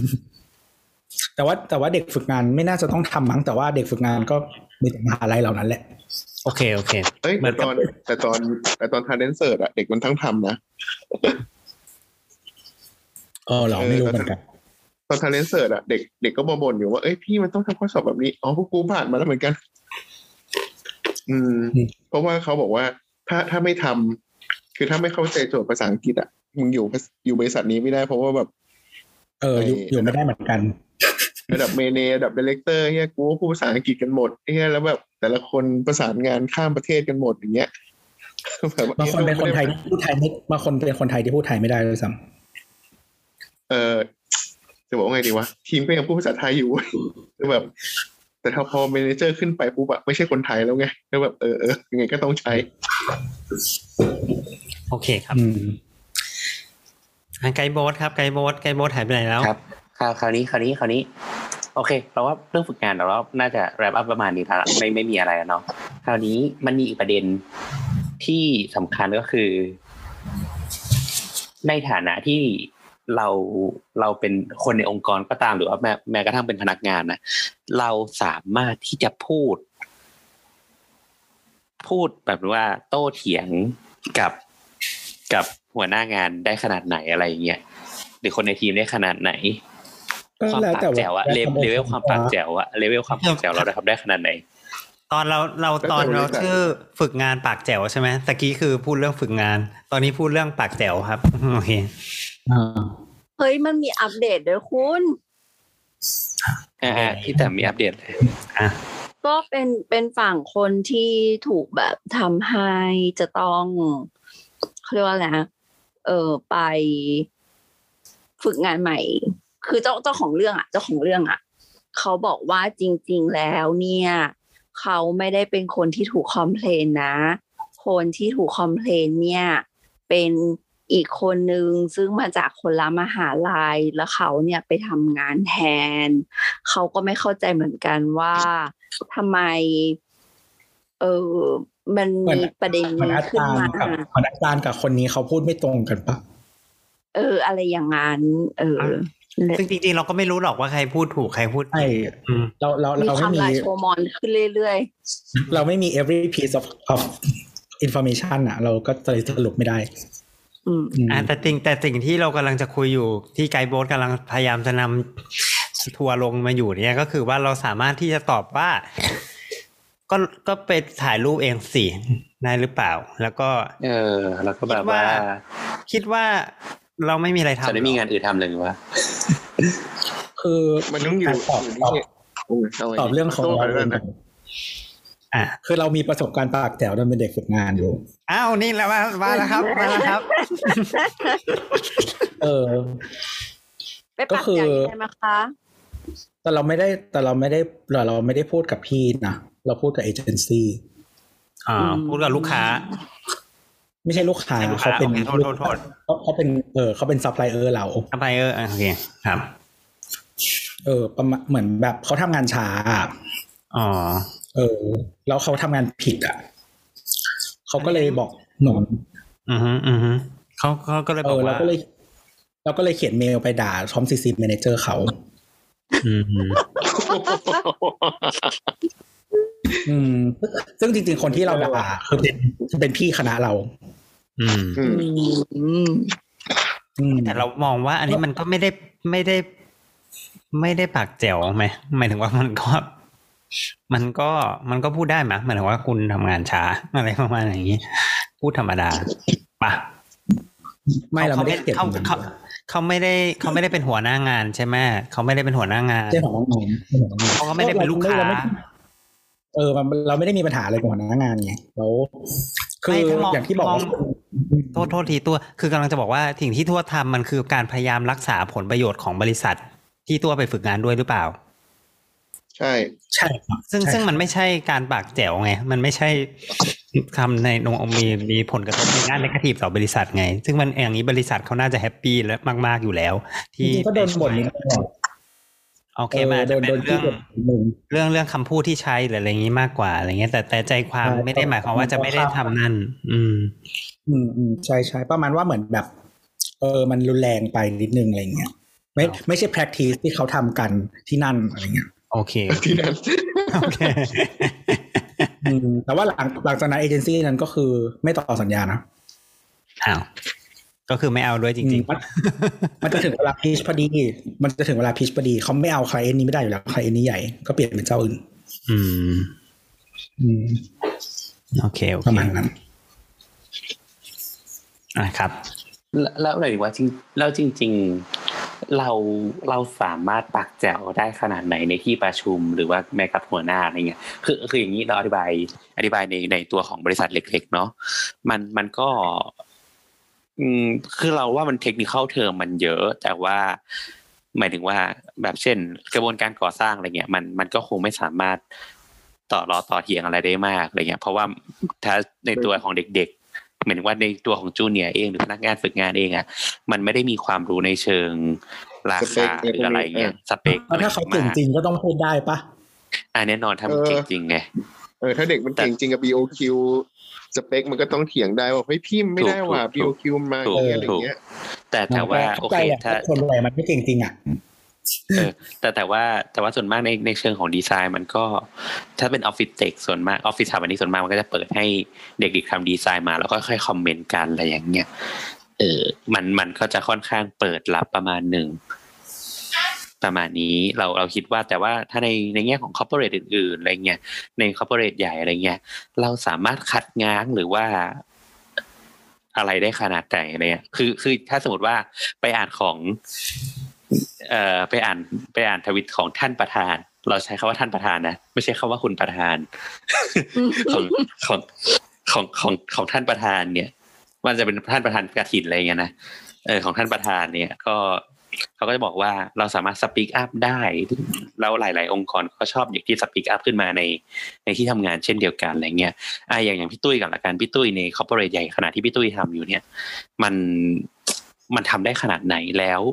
หรือพี่ตุ้ยเคยมีประสบการณ์ที่มีเด็กปากแจ๋วมาแบบกวนตีนวะคือคือเราเข้าใจว่าของพี่ของพี่ตุ้ยไม่ได้เป็นเทคนิคข้อเทต้อองมบอกมากก่อนว่า พอพอเป็นบริษัทไทยเว้ยมันมันมีความ seniority สูง เออ โดยที่แบบเข้าไปก็จะแบบรู้สึกได้เองอะเออ แต่แบบเป็นวัฒต้องนเข้าใจธรรมก่ออนงค์กรปะ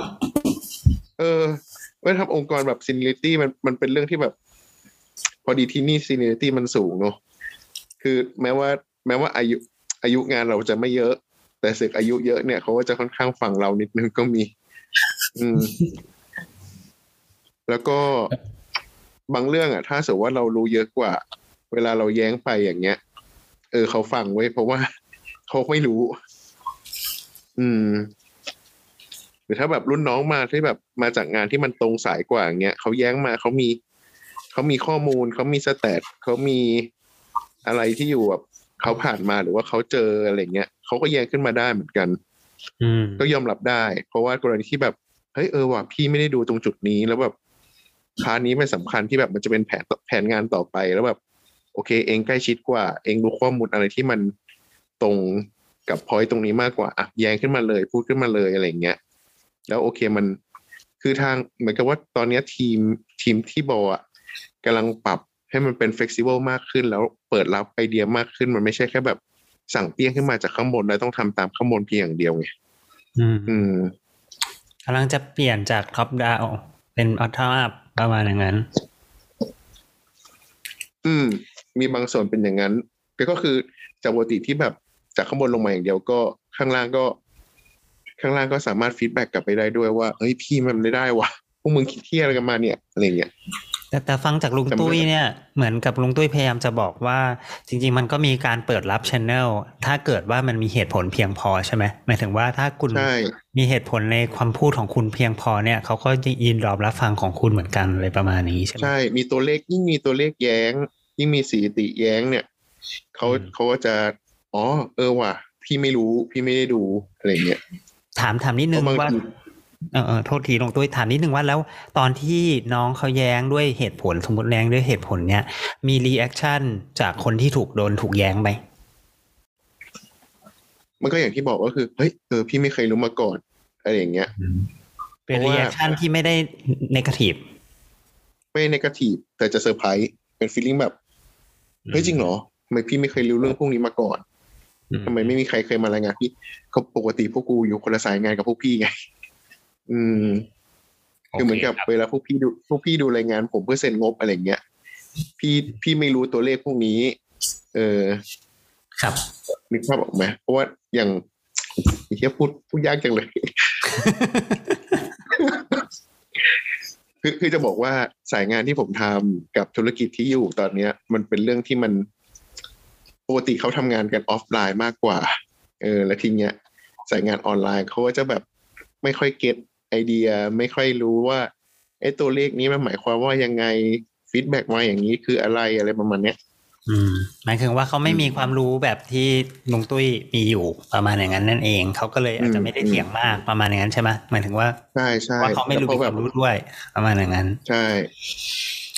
อะตัวครับตัว อืม ต้องแยกก่อนว่าเขาเรียกว่าอะไร เป็นเด็กฝึกงานกับเป็นเด็กอะในที่ทำงานอะมันจริง ๆ มันต่างกันอยู่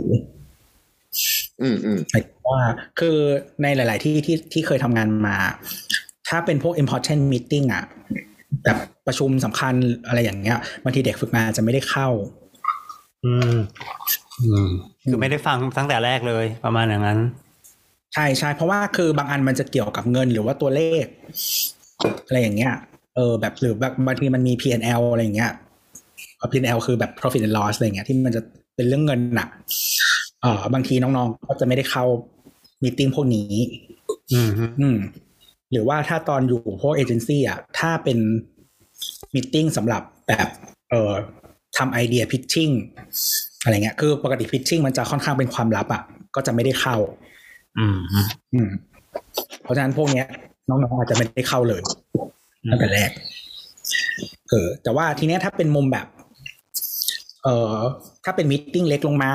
หรือว่ามิ팅กับทีมอะไรอย่างเงี้ยอันนี้ก็จะไม่ค่อยมีปัญหาอะไร ก็น้องๆก็สามารถเอ่อพูดได้ อืม แต่ว่าด้วยเนื้องานที่ทำหลาย ๆ อย่างอะมันเป็นความรู้เฉพาะทางแล้วก็ เออเขาเรียกว่าอะไร การเรียนมหาวิทยาลัยสี่ห้าปี มันไม่เอควิปอะไรให้เลยอะฉะนั้นคอนเทนต์ที่เขาจะมีให้พูดอะ มันก็น้อยอยู่แล้วโอเค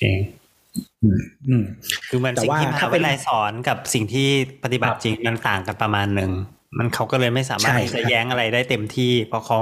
ยังไม่มีคอนเทนต์ด้วยตัวของเขาเองประมาณอย่างนั้น ใช่ใช่ใช่แต่ว่าก็บางทีมันก็จะมี fresh idea มาบ้าง หรือว่าเป็นมุมอื่นๆที่แบบเออพี่ๆอาจจะไม่ได้พูดถึงหรืออะไรอย่างเงี้ย ก็ไม่ค่อยมีปัญหาอะไรนะ น้องๆก็พูดได้คือ อาจจะเป็นรูปแบบองค์กรที่เราทำงานมา คือส่วนใหญ่ ที่ทำงานส่วนใหญ่จะเป็นแบบต่างชาติ เป็นองค์กรต่างชาติเกือบทั้งหมดเลย แล้วก็เออมันค่อนข้าง flat อะอืมมันไม่ได้มีหลายหลายเลเวลหรือ hierarchy มาก แล้วก็ทุกคนก็ชินกับการที่มันไม่ได้แบบมี seniority อะไรมากอยู่แล้วอืมในในวงการนี้อะไรเงี้ยอืมเออ มันก็เลยแบบไม่ได้มีปัญหาอะไรเป็นพิเศษ แต่ว่า ถ้าเป็นเด็ก ถ้าเป็นเด็กก็ ก็เขาเรียกว่าอะไรหมายถึงว่าถ้าเป็นพนักงานมาใหม่ ๆ หรือเป็นเออพนักงานเด็ก ๆ อะไรอย่างเงี้ยก็มันก็จะมี มันก็จะมีบ้างอย่างเช่น เรื่องเวลาเสนอไอเดียแล้วเขาก็จะมีปัญหาเรื่องการให้ความไว้วางใจในการเชื่อเราอะไรเงี้ยมันมันเป็นธรรมดาที่เขาจะไว้วางใจเด็ก ๆ น้อยกว่าคนที่อยู่มานานอยู่แล้วเรารู้สึกว่า เพราะว่าส่วนหนึ่งเราต้องพิสูจความสามารถเราก่อน หรือว่าเราต้องมีอะไรมายืนยัน ให้เขาสามารถเชื่อเราได้โดยที่ไม่ต้องมี backup เนอะปะอืมฮึอืมฮึเออ แต่ก็จะมีเรื่องที่คล้ายๆที่พี่ตุ้ยพูดก็คือหมายถึงว่า ถ้าเรื่องที่เราเป็น expert เป็นแบบเรามี expertise ทางนี้เราเป็น expert ด้านนี้ อะไรเงี้ย แล้วเขาต้องฟังเราอะไรเงี้ย ก็มีบ้าง ก็คือตอนเด็กๆ หมายถึงว่าทำงานใหม่ ๆ แล้วก็แบบเข้าไป แล้วก็โดน challenge เราก็ challenge กลับเนี้ยก็มี อืม แล้วเราเข้าละเอียดชั่นเป็นไงบ้าง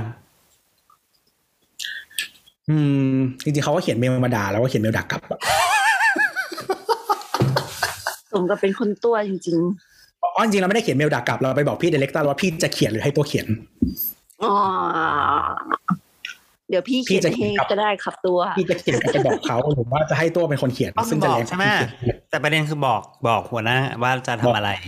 อืมประมาณอย่างนั้นใช่ไม่คือเออ ก็คือเหมือนตอนนั้นเป็นแบบ คือเรามาจากสาย research ใช่ปะแล้วเราไปทำงานเอเจนซี่อะไรเงี้ยแล้วก็คือเหมือน เหมือนอีกทีมนึงอะเขาเขารู้สึกว่าเราทำงานข้ามหน้าเขาอะไรเงี้ยอืมอืมเออ เราก็เลย เราก็เลยไปถามพี่ director ว่า งานเนี้ยเขาต้อง approve ไหมหรือว่ามันเป็นความรับผิดชอบของเราคนเดียว อืมเขาก็บอกว่าจริงๆมันเป็นความรับผิดชอบของทีมเราเท่านั้น ทีมนั้นเขาแค่แบบ in the loop ก็พออะไรเงี้ยเพราะเขาไม่ได้ตัดสินใจ เออ นั่นแหละ เราก็เลย เราก็เลยบอกพี่ว่าพี่จะเขียนเมลตอบกลับไป หรือว่าใช้ตัวเขียนไปด่าเขา อืม อืม เขาก็เลยเขียนเมลตอบกลับไปนั่นแหละอืมก็คือเขาก็ฟังตัวนั่นเอง ใช่ไหมใช่แต่ว่าจริง ๆ อันนี้ส่วนหนึ่งเราว่าเป็นเรื่อง personality ด้วยนะอืมอืมคือคือหมายถึงว่าเราต้องหนักแน่นในสิ่งที่ที่เราเชื่อแล้วเราคิดว่าเรามีความสามารถในการทำมันอะโอเค อืม เพราะถ้าเรายังไม่เชื่อตัวเองเขาก็ไม่เชื่อเราหรอกอืมฮึอืมเป็นคำคมสามารถเอา แบบคำคมเอารูปแล้วก็แปะคาราโอเออเกะอืมคุณคุณไกด์คุณไกด์โบสไปไหนแล้วเนี่ย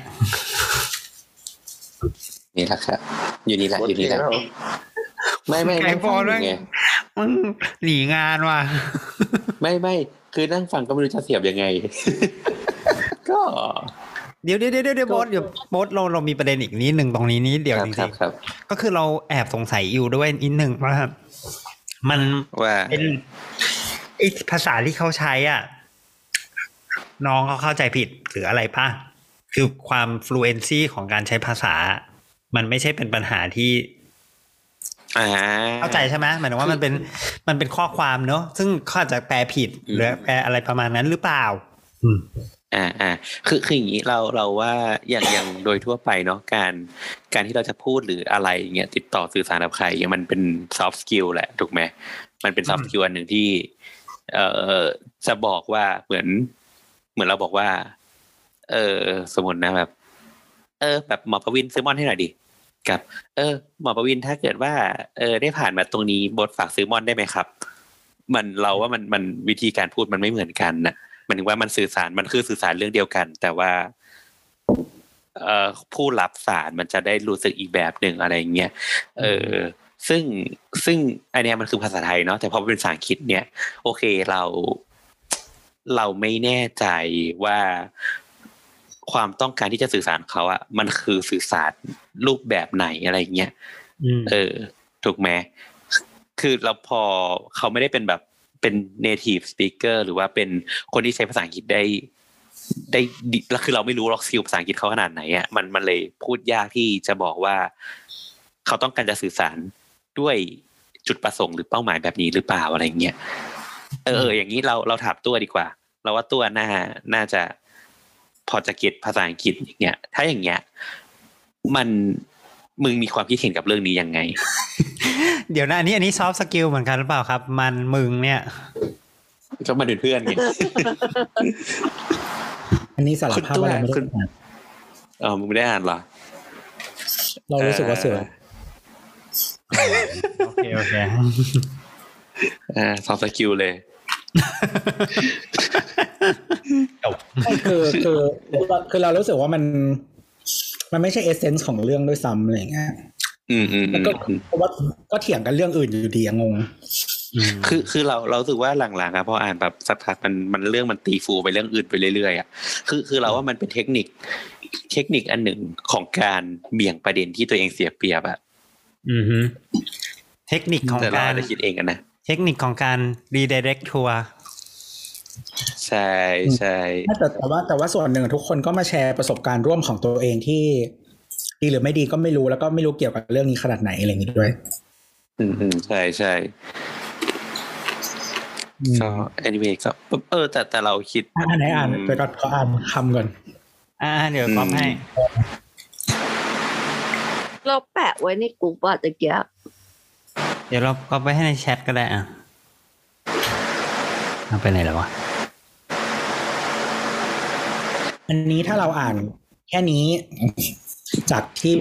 แชทอันนั้น textเท่านี้เออ context เท่านี้อะอืม คือเรารู้สึกว่ามัน rude อะ ใช่ไหมคือคือเรารู้สึกมัน rude มาก ก็คือรู้สึกว่ามันตั้งใจจะแบบนั้น ไม่ใช่ตั้งใจจะสื่อสารแบบนั้นจริง ๆ ไม่ได้เกิดจากความผิดพลาดในการสื่อสารใช่ไหมครับ คือในจงใจในณโมเมนต์ คือณโมเมนต์นั้นน่ะเราก็ไม่รู้นะ แต่ว่า คือถ้าถ้าคิดแบบเขาเรียกว่าอะไร ถ้าคิดแบบคนทำงานแบบมีวุฒิภาวะอะมันก็ต้องคิดก่อนพิมพ์อะไรลงไปอะอืม เดี๋ยวมึงมึงยังไปบวกกับออฟฟิศอื่นอยู่เลย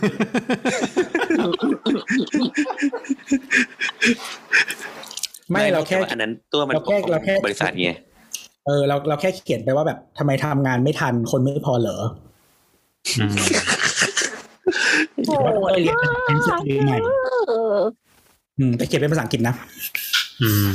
แล้วก็เขาก็เลยตอบกลับมาประมาณว่าเราเป็น new joiner หรือเปล่าแบบเดี๋ยวเรามาทำ meeting กันเรื่องวิธีการทำงานร่วมกันดีไหมเราก็เลยบอกว่า please enlighten me ว้าไม่ได้ไม่ได้ไม่ได้แย่มาก ก็ไม่ได้แย่อะเออแต่ก็ไม่ได้เยอะเบรมากมนะ เออ แล้วหลังจากนั้นอีกสองอาทิตย์มันมี pitching ต่อสัญญาไงก็ไม่ต่อ อืม enlight me เปล่า enlighten me enlight you เปล่าคนนี้อะนานๆทีจะใช้เจอคนใช้คำว่าเอ็นไลท์ด้วยเนี่ยเออ มีแต่คนไม่เนี้คืยอเท่านั้นแหเขียละนภาษาธรรมดามันไม่เจ็บอยู่แล้วอะอืมใช่เอ็นไลท์ไม่เอ็นไลท์ก็ไปสุดโว้ย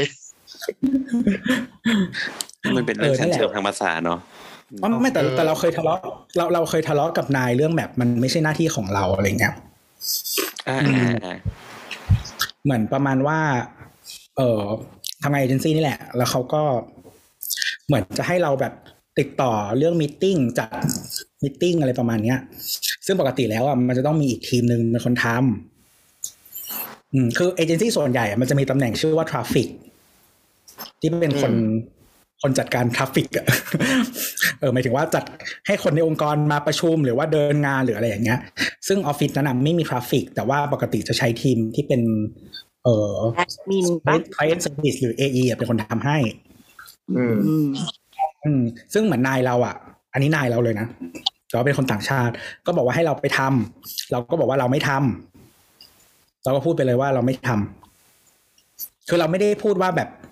คิดว่าฉันไม่มีอะไรทำเหรอเราพูดว่าฉันไม่ท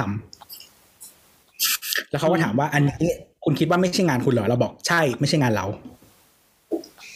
อืม อืมอืมก็จบไปบอกทีมนั้นสิงานเขาเราไม่ทำอืมอืมอืมอืมแล้วเขาว่าอะไรไหมเขาก็เงียบเขาก็ไม่ให้คนนั้นทำเออจบไม่ไม่แต่แต่แต่ว่า เราว่าวิธีตอบของตัวมันคือการบอกว่าเหมือนว่าตีเส้นขอบเขตอะแต่ไม่ได้เอ็กซ์เคเลตให้ ให้สถานการณ์มันบานปลายมากขึ้นนะคือมันไม่มีการยั่วยุอะมันไม่มีการแบบโพกว่า คือมันไม่มีประโยชน์ที่จะแบบพูดว่าคิดว่าฉันไม่มีงานทำเหรอ มันไม่เกี่ยวไงคือใช่ไม่ว่าคุณจะมีงานหรือไม่มีงาน ถ้านี่คือหน้าที่ของคุณคุณก็ต้องทำอยู่ดี เออเออ แต่แต่โอเค อันนี้เราต้องไปเถียงกันในเรื่องของ job description อีกทีเนาะเพราะเราก็ไม่รู้ถูกไหมแต่ถ้าแบอับนเนี้ยเราเราเราเรามีบริบทไม่ครบไงเพียงแต่ว่าใช่ถ้าถ้าตัดแค่เนี้ยการพูดแบบเนี้ยมันไม่ได้ประโยชน์เนี่ยออกมาแล้วมันคือ rude rude มากคือถ้าคุณรู้สึกว่าสิ่งเนี้ยมันไม่ได้อยู่ในหน้าที่ของคุณอะ คุณก็แค่บอกว่าอันเนี้ยไม่ใช่ หรือถ้าดีกว่านั้น ถ้าคุณมีเวลาคุณก็แค่บอกว่า เดี๋ยวทำให้ครั้งนี้นะเป็น favor แต่ไม่ใช่งานของกูโว้ยคราวหลังมึงใช้คนอื่น ไม่ซึ่งซึ่งเออซึ่งก็มีวิธีซึ่งซึ่งมันก็เป็นทางออกทางหนึ่งใช่ไหมที่ที่มันหรืก็อหรือจริงๆผลลัพธ์มันได้เหมือนผลลัพธ์ได้เหมือนกัน แต่ว่าวิธีไม่เหมือนหรือวิธีส่งไม่เหมือนกันๆหรือมันมีมันมีอีกใช่ทางใช่ก็คือ ยังมีอีกทางก็คือแบบว่าเออก็แบบอาจจะบอกว่าเออตอนนี้อาจจะแบบออมเบิร์กแล้วไม่สะดวกอะไรเงี้ยแต่ถ้ายังไงเดี๋ยวเดี๋ยวแบบกลับเข้าไปทำเดี๋งายวนแล้วเดี๋ยวเดี๋ยวถ่ายเข้างานอะไรเดี๋ยวเข้างานพรุ่งนี้แล้วทำให้ ถ้ามึงรอไม่ได้มึงก็หาทางอื่นใช่ค่ะ ใช่ใช่ใช่มันมันเออมันมีวิธีพูดไม่เป็นร้อยอย่างเลยอะรู้สึกว่ามันเป็นเรื่องอะไรนะประสบการณ์และประสบการณ์และไอ้นี่ด้วยปะมันเป็นความเออ fierce มันเป็เป็นนความการ fierce นิดนึงปะไม่หรอกมันเป็นเรื่องของ ถ้าถ้ามันจะไม่เกิดปัญหาจริงๆอะมันเป็นเรื่องของประสบการณ์กับการกับเรื่องไหวพริบว่าคุณจะตอบยังไงให้ ให้คุณสามารถผ่านสถานการณ์นี้ไปได้เป็น soft skill อะอืมเอออืมหรือว่าจะไม่ตอบเลยก็ได้นะ ที่แบบอิกนอไม่ไม่ตอบ ไม่ตอบก็ได้ถ้ามันนอกเวลางาน คุณก็ไม่ตอบมเออค่อยค่อยมาคุยจริงคุณจก็ริสางมารถอืมคุณก็สามารถหลีกไปอีกทางหนึ่งได้ด้วย อืม อืมใช่คือคืคืออหมายถึงว่าคุณอยากได้ผลผลลัพธ์แบบสมมติว่าคุณอยากได้ผลลัพธ์ว่าคุณไม่อยากทำงานนี้อืมทีเนี้ยคุณก็ต้องสร้างอะไรขึ้นมาเพื่อบอกว่าสิ่งเนี้ยมันไม่เกี่ยวกับคุณยังไงหรือว่าอะไรยังไงก็ได้ อะ เออเพื่อหรือแบเพื่อให้มันทำให้ก็ได้นะ แต่มันก็จะเป็นบุญคุณฉันนะว่าอ่าฉันทำให้คราวนี้คราวหน้าไม่มีนะโว้ยอะไรเงี้ยอืมก็ก็เราเราเราก็เคยพูดแบบนี้เหมือนกันหมายถึงว่า จริงๆอะไอตอนตอนที่เราบอกนายว่าไม่ใช่หน้าที่เรา มันไม่ใช่ครั้งแรกที่เขาให้เราทำอืมอืมอืมเราก็ เออเราก็เลยบอกว่าเออก่อนหน้านี้เราคือทำให้เป็น favor เพราะฉะนั้น อันนี้ไม่ใช่งานเราก็ไปใช้งานคนอื่นเดี๋ยวมันจะต้องมีแบบคนที่มาบอกว่า เนี่ย แต่ใน JD มีเขียนว่า หรือหน้าที่อื่น ๆ ที่ได้รับมอบหมายอะโค ตรเกลียดคำนี้เลยอันนี้แบก็บเนี้จยบคือแล้วปะไม่อันเนี้ยมันคือ HR แบบไร้คุณภาพอะอืมไม่มันเอจะอมีคือแต่ตอนไปดูคือ JD ของ Encore Act for ที่เขาบอกเขาอ้างกันอะ ก็ไม่มีประโยคนี้นะ ว่าหน้าที่อื่นๆที่ได้รับมอบหมายอะเราไม่เจอในคำนี้นะเว้ยอ่าแล้วแล้วเขาเขามีมีเจดีอะไรบ้าง อันนี้บนไม่เห็นอะพี่ตุ้ยอ่ากลั่เดี๋ยนวไปให้หน่อยสิแปะให้มันมีเจดีอะไรบ้างเดี๋ยวแปะให้พอดีได้มา อืมอืมคืออืมอืมแต่คืออันเนี้ยมันเป็นหน้าที่ของ management นะ ในการแบบจัดการพวกเนี้ย คือถ้าคุณแบบเขียนไม่ดีเขียนไม่ครอบคลุม หรือว่าคุณไม่รู้ว่าคุณต้องการอะไรจากลูกน้องอะ มันคือความผิดของคุณนะอ๋ออ๋อมีว่ะนี่เดี๋ยวขออนุญาตอ่านให้อ่านให้คุณผู้ฟังนะครับ ก็คือมันก็เป็น job description ของโรงแรมที่คาดว่าจะเป็นโรงแรมที่ ที่นักศึกษาไปฝึกที่งานอันนี้เราเราไม่รู้เออจริงหรือเปล่านะ เพราะว่าอันนี้นี่เป็นคนโพสต์ขึ้นมา ซึ่งไม่รู้ว่าเขาเป็นสถานการณ์เดียวกันหรือเรื่องเดียวกันหรือเปล่าโรงแรมเครือหนึ่งจากแต่ฝเขารั่งเศสเขียนชัดเลที่ยที่โรงแรมเครือขนาดยักษ์ที่ชอบมาขายบัตรโรงแรมเนี่ย แต่ว่าก็ไม่รู้หรอกที่ผมผิดเฮ้ยมีมีอยู่ในข้อสุดท้ายว่ะไม่แต่เขาเขียนเขาเขียนว่า โอเค คุณจะต้องทำความสะอาด อ่าสระน้ำเขาทำความสะอาดน้เขาเขียนอ่าขอขออ่านข้อสุดท้าย carry out any other reasonable duties as assigned by อะไรไม่รู้เนี่ย recreation supervisor and assistant manager เขาบอกว่า any other reasonable duties อันเนี้ยมันคือ up for interpretation นะ ว่ามัน reasonable หรือเปล่า อืม ไม่รู้ reasonable แบบไหน แค่ไหน อะไร reasonable อืมอืมแล้วคือจริงๆ แต่ว่างานงาน hospitality อะ มันเขาเรียกว่าอะไร มันส่วนใหญ่มันเป็นงาน as a team อะอืมฮึคือคืออืมคือมันใช้มันใช้คนคน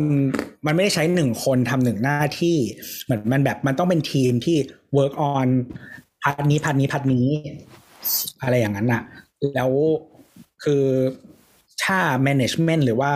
หรือว่า manager แต่ละ level อะมัน manage ดีอะมันคือต้องคุมทีมให้ให้ออกมา smooth อะ มันไม่ใช่งานที่แบบ assign หนึ่งคนนะปกติแล้วอะคือมันไม่ใช่งานแบบคล้ายๆ กับทำงานในโรงงานว่าคุณจะต้องเอามือไปหยิบด้านนี้แล้วออกมาเป็นแบบนี้อะไรอย่างนี้ใช่ไหมกำลังจะบอกแบบนั้น ใช่ใช่คือเขาอาจจะดิสสมมติว่างานเนี้ยสำหรับคนที่อยู่บริเวณนี้ทั้ง shift เนี้ยต้องมันต้องรับผิดชอบร่วมกัน มันไม่ใช่แบบว่าหนึ่งคนคุณจงทำสิ่งนี้อะไรอย่างนั้นกวาดอย่างเดียวแล้วมันจะเป็นอะไรอย่างนี้เอออันอันคือไอหนึ่งคนทำสิ่งนี้มันคือหน้าที่แบบ line manager ไม่ใช่หน้าที่ GM อืม อืม อืม โอเคเออคือคือคือถ้ามีบริบทแค่เนี้ยสำหรับเราเราคิดว่า มันก็ตลกเหมือนกันที่เราแบบแอสไซน์หนึ่งคนให้ทำงานอะไรแบบนี้คือ ถ้าเป็น GM พูดหรืออะไรแบบนั้นอะอืมำอืม แต่ว่าถ้าเกิดตาม job description นี้ก็ก็ถูกต้องแล้วนี่ว่า มันก็ไม่รู้ว่ามันไง reasonable หรือเปล่าไง มันคือเราไม่เห็นบริบททั้งหมดว่ามัน reasonable ใช่ไหมใช่ใช่เราเราไม่รู้สถานการณ์จริงอะไรพูดง่ายๆเราใช่ใช่เราไปตัดสินใจลำบาก อืมใช่ใช่แต่แต่ทุกคนก็เห็นด้วยว่ามันเป็นเรื่องของปัญหาเรื่องด้าน soft skill เนาะที่ที่มันที่มันที่มันแหลกไปหรือประมาณนี้ใช่ไหมอืมอืมซึ่งซึ่งมันอาจจะมีถ้าเราอืมครับแต่งถ้าเราจะลองพยายามทำความเข้าใจอีกนิดนึงก็คือ มันเหมือนกับว่าก่อนหน้านี้มันเคยมีเหตุการณ์ที่เกิดการปะทะ แล้วครั้งนี้มันอาจจะเป็นเหมือนแบบฟังเส้นสุดท้ายก็เลยไปแบบ แต่แต่ถ้าเราแล้วเป็มึนงมาผู้ใหญ่ทำแล้วสิอะอะไรอีกเนี่ย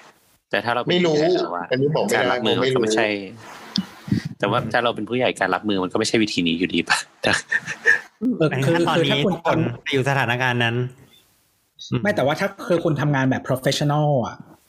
มันไม่ควรมีสิทธิ์คือคือเราเข้าใจคนคนมันเกิดขึ้นได้คนโกรธมีเออเออ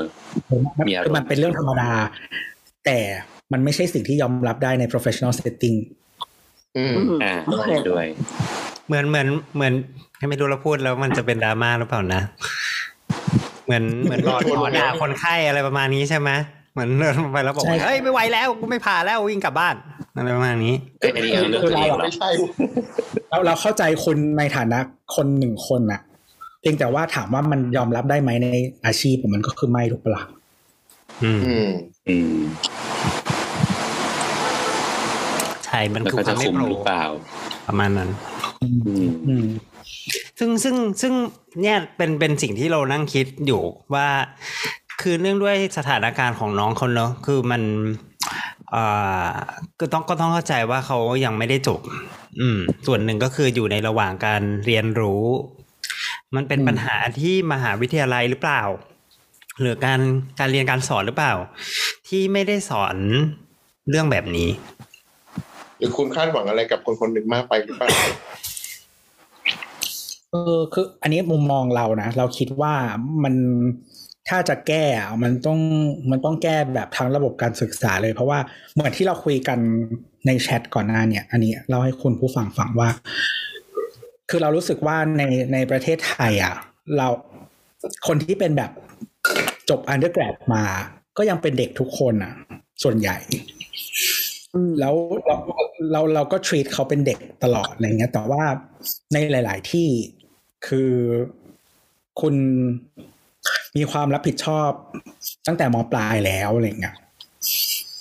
คือคือเออคุณแบบ work setting ตั้งแต่ตอนมปลายแล้ว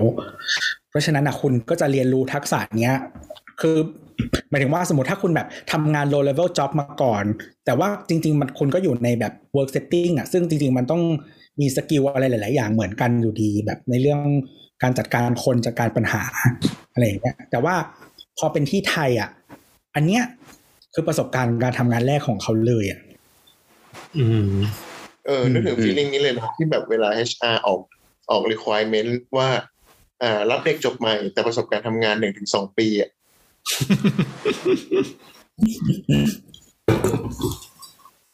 ไม่เอออัอันนี้ อันนี้เป็นเรื่องจริงไงว่า ไอ้เที่ยคือถ้าคือถ้าเรียนจบสายสายวิชาชีพมา อย่างผมอย่างปวินอย่างเงี้ยอย่างเรานี่จบ อ่า ผมจบวิทยาศาสตร์สุขภาพอย่างเงี้ย ไอ้คำว่าประสบการณ์หนึ่งถึงสองปีในการทำงานอะ มันคือกูต้องเป็นหมอมาก่อนแล้วโว้ยหนึ่งถึงสองปีถึงถึงจะทำมีคำนี้เนี่ยเออมันไม่ใช่แบบเฮ้ยกูทำระหว่างเรียนมากูไม่มีโอกาสที่จะมีประสบการณ์ทำงานอะไรเงี้ยระหว่างเรียนมันไม่ใช่ทำงานเลยเรียนก็คือเรียนไงเป็น extern ก็คือ extern ไงอืมเออถึงจะบอกว่าไปฝึกไปฝึกงานมันฝึกงานของสัตวแพทย์มันก็เป็น observer เว้ยมันไม่ มันก็ไม่ได้เป็น practitioner ไงอืม นั่นแหละคือคือหมายถึงว่า อันนี้ถ้าแบบมองทั้งสองฝ่ายก็คือว่าเหมือน คือระบบมันไม่ได้สร้างบุคลากรให้ออกมาสำหรับตลาดอะสำสำหรับสิ่งที่ตลาดคาดหวังอะเพราะแต่ว่าถามว่ามันเป็นความผิดของน้องคนนี้หรือคนคนนี้ as a individual ไหมอะบางทีมันก็ไม่ใช่ เพราะว่าตัวระบบมันทำให้เขาเป็นแบบนี้อืม เออมันบีบอืมมาเนอะเพราะว่าด้วยการศึกษาบ้านเรามันถูก treat ให้ student มันเป็น student อะ มันไม่ได้แบบ เออ มันมันเป็น student แบบ full time อะ ใช่ไง ใช่ไงเราก็เลยมองว่า เอ๊ะเนี่ยมันก็คือเป็นความผิดของอาการการจัดระบบการเรียนการสอนในช่วงมหาวิทยาลัยหรือเปล่าโดยโดยเฉพาะเป็นนี่ก็ฝึกงานก็คือเป็นนักศึกษาปีท้ายๆแล้วใช่ไหมก็แสดงว่าไอ้ที่สามปีผ่านๆเออไอ้ที่ผ่านๆมาอืมก็แสดงว่ามันก็คือไม่มีไม่ได้สนใจเรื่องของ soft skill เหล่านี้เลยไงมันก็เลยมันก็เลยเป็นผลออกมาตอน โพร่งออกมาตอนปลาย ว่าว่าว่ามันก็มีปัญหาเรื่องด้าน soft skill แบบเนี้ยอืมอืมมองมองจากมุมมองของมหาวิทยาลัยหมายถึงว่ามองจากมุมมองของหลักสูตรมหาวิทยาลัยนะคือเดี๋ยวนี้มหาวิทยาลัยก็ชอบไอ้นี่มากเลย คือเราบอกว่าต้องบอกว่า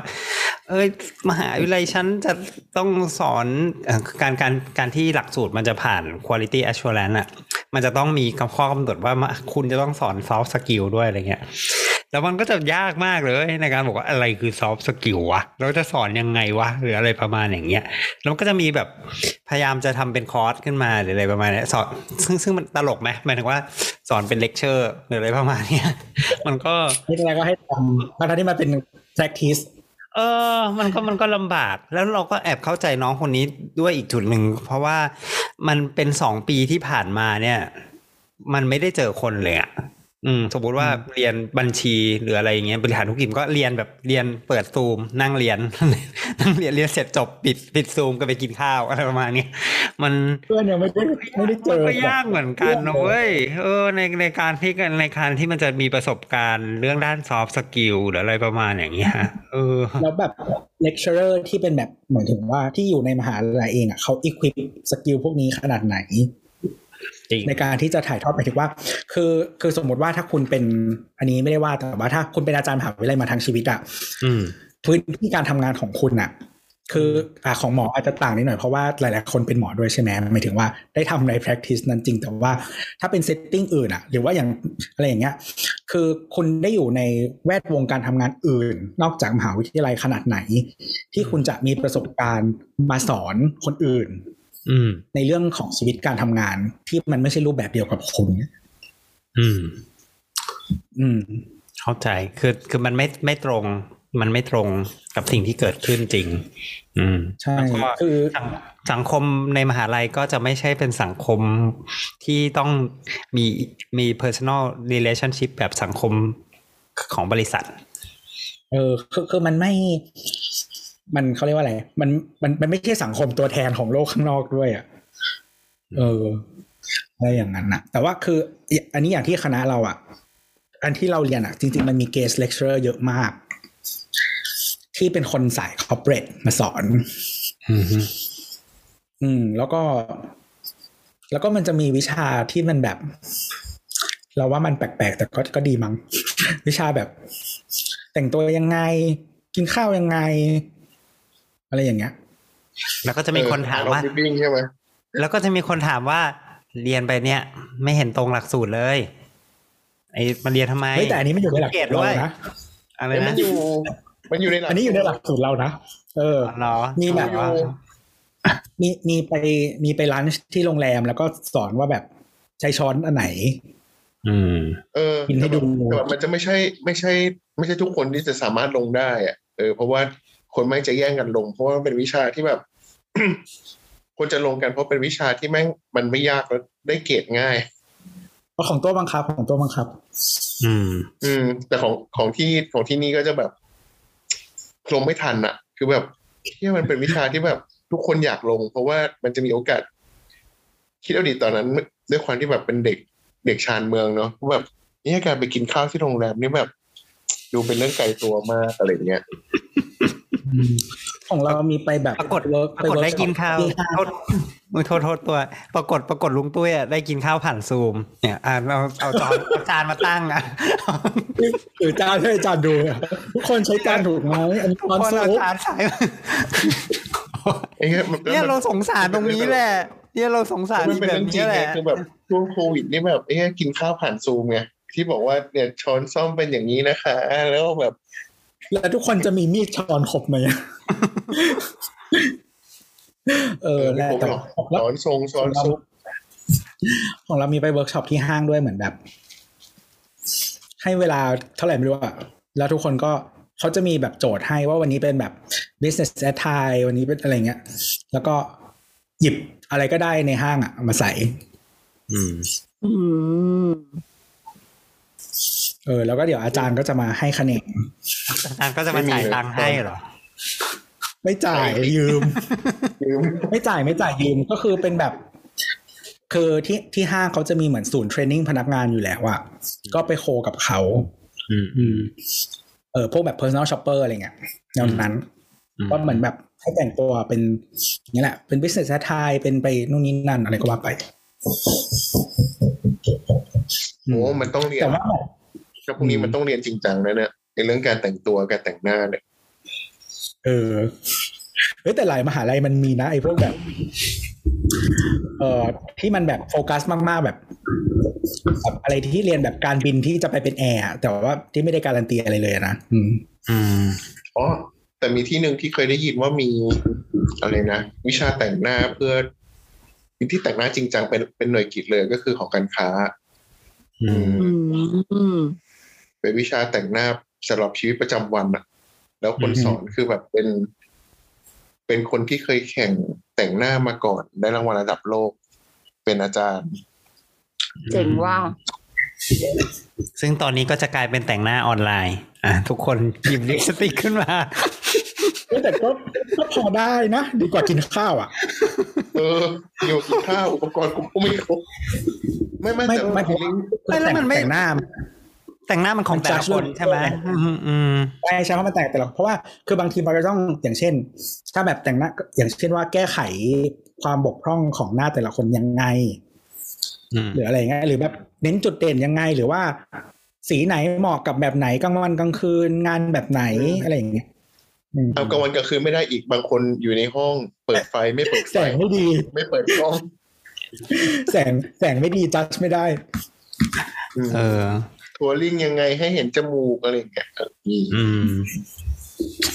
คือเรามองว่ากิจกรรมพวกเนี้ย คือมันอาจจะดูไม่มีอะไร แต่จริง ๆ ว่ามันก็มีอะไร hidden แฝงอยู่นะหมายถึงว่ามันก็มีการพยายาม communicate ระหว่างระหว่างนักเรียน ระหว่างนักเรียนกับครูหรือว่าอะไรเงี้ยที่มันอาจจะไม่ได้เป็นในแง่ของการ provide content อย่างเดียวอะไรเงี้ย แต่มันมี interaction หรือการปฏิบัติกันระหว่างแต่ละคนอะไรประมาณเนี้ย ซึ่ง ซึ่งสอนยากว่ะ พูดตามตรงใช่อืมอืมต่ออซึ่องนไลซึ่งน์ไม่ได้สอนสอนออนไลน์จะรู้สึกแบบมันขาดอะไรบางอย่างไปมันมีอีกอันหนึ่งคือเรื่องกิจกรรม อืม ที่จริงๆเราไม่ได้เป็นคนชอบทำกิจกรรมขนาดนั้น แต่ว่าหลาย ๆ อย่างมันทำให้เราได้เรียนอะไรเยอะเหมือนกัน เออ คือเหมือนแบบ ตอนมหาลัยมันจะมีวิชาหนึ่งที่เป็นวิชาที่เราต้องเขาเรียกว่าอะไร ไปช่วยธุรกิจชุมชนอะ อืมเหมือนเหมือนทำยังอะไรไงเงี้ยเออเหมือนออกให้อาสา แต่ว่าทุกคนเลือกไซต์เอง แล้วก็ เออให้อาจารย์มาแบบ approve โจทย์ของเราว่าเราจะทำอะไร แล้วก็ต้องหาทุนในการจัดการ เออกับไซต์อะไรอย่างเงี้ย อืม ซึ่งก็มีคนเลือกต่างจังหวัดอะไรเงี้ยแต่ว่าเราเราเราเลือกกรุงเทพเออมันมีทักษะอันหนึงอะ ที่เราได้มาจากตอนเรียนมัธยมอะที่เพื่อนหลาย ๆ คนไม่มีตอนมหาลัย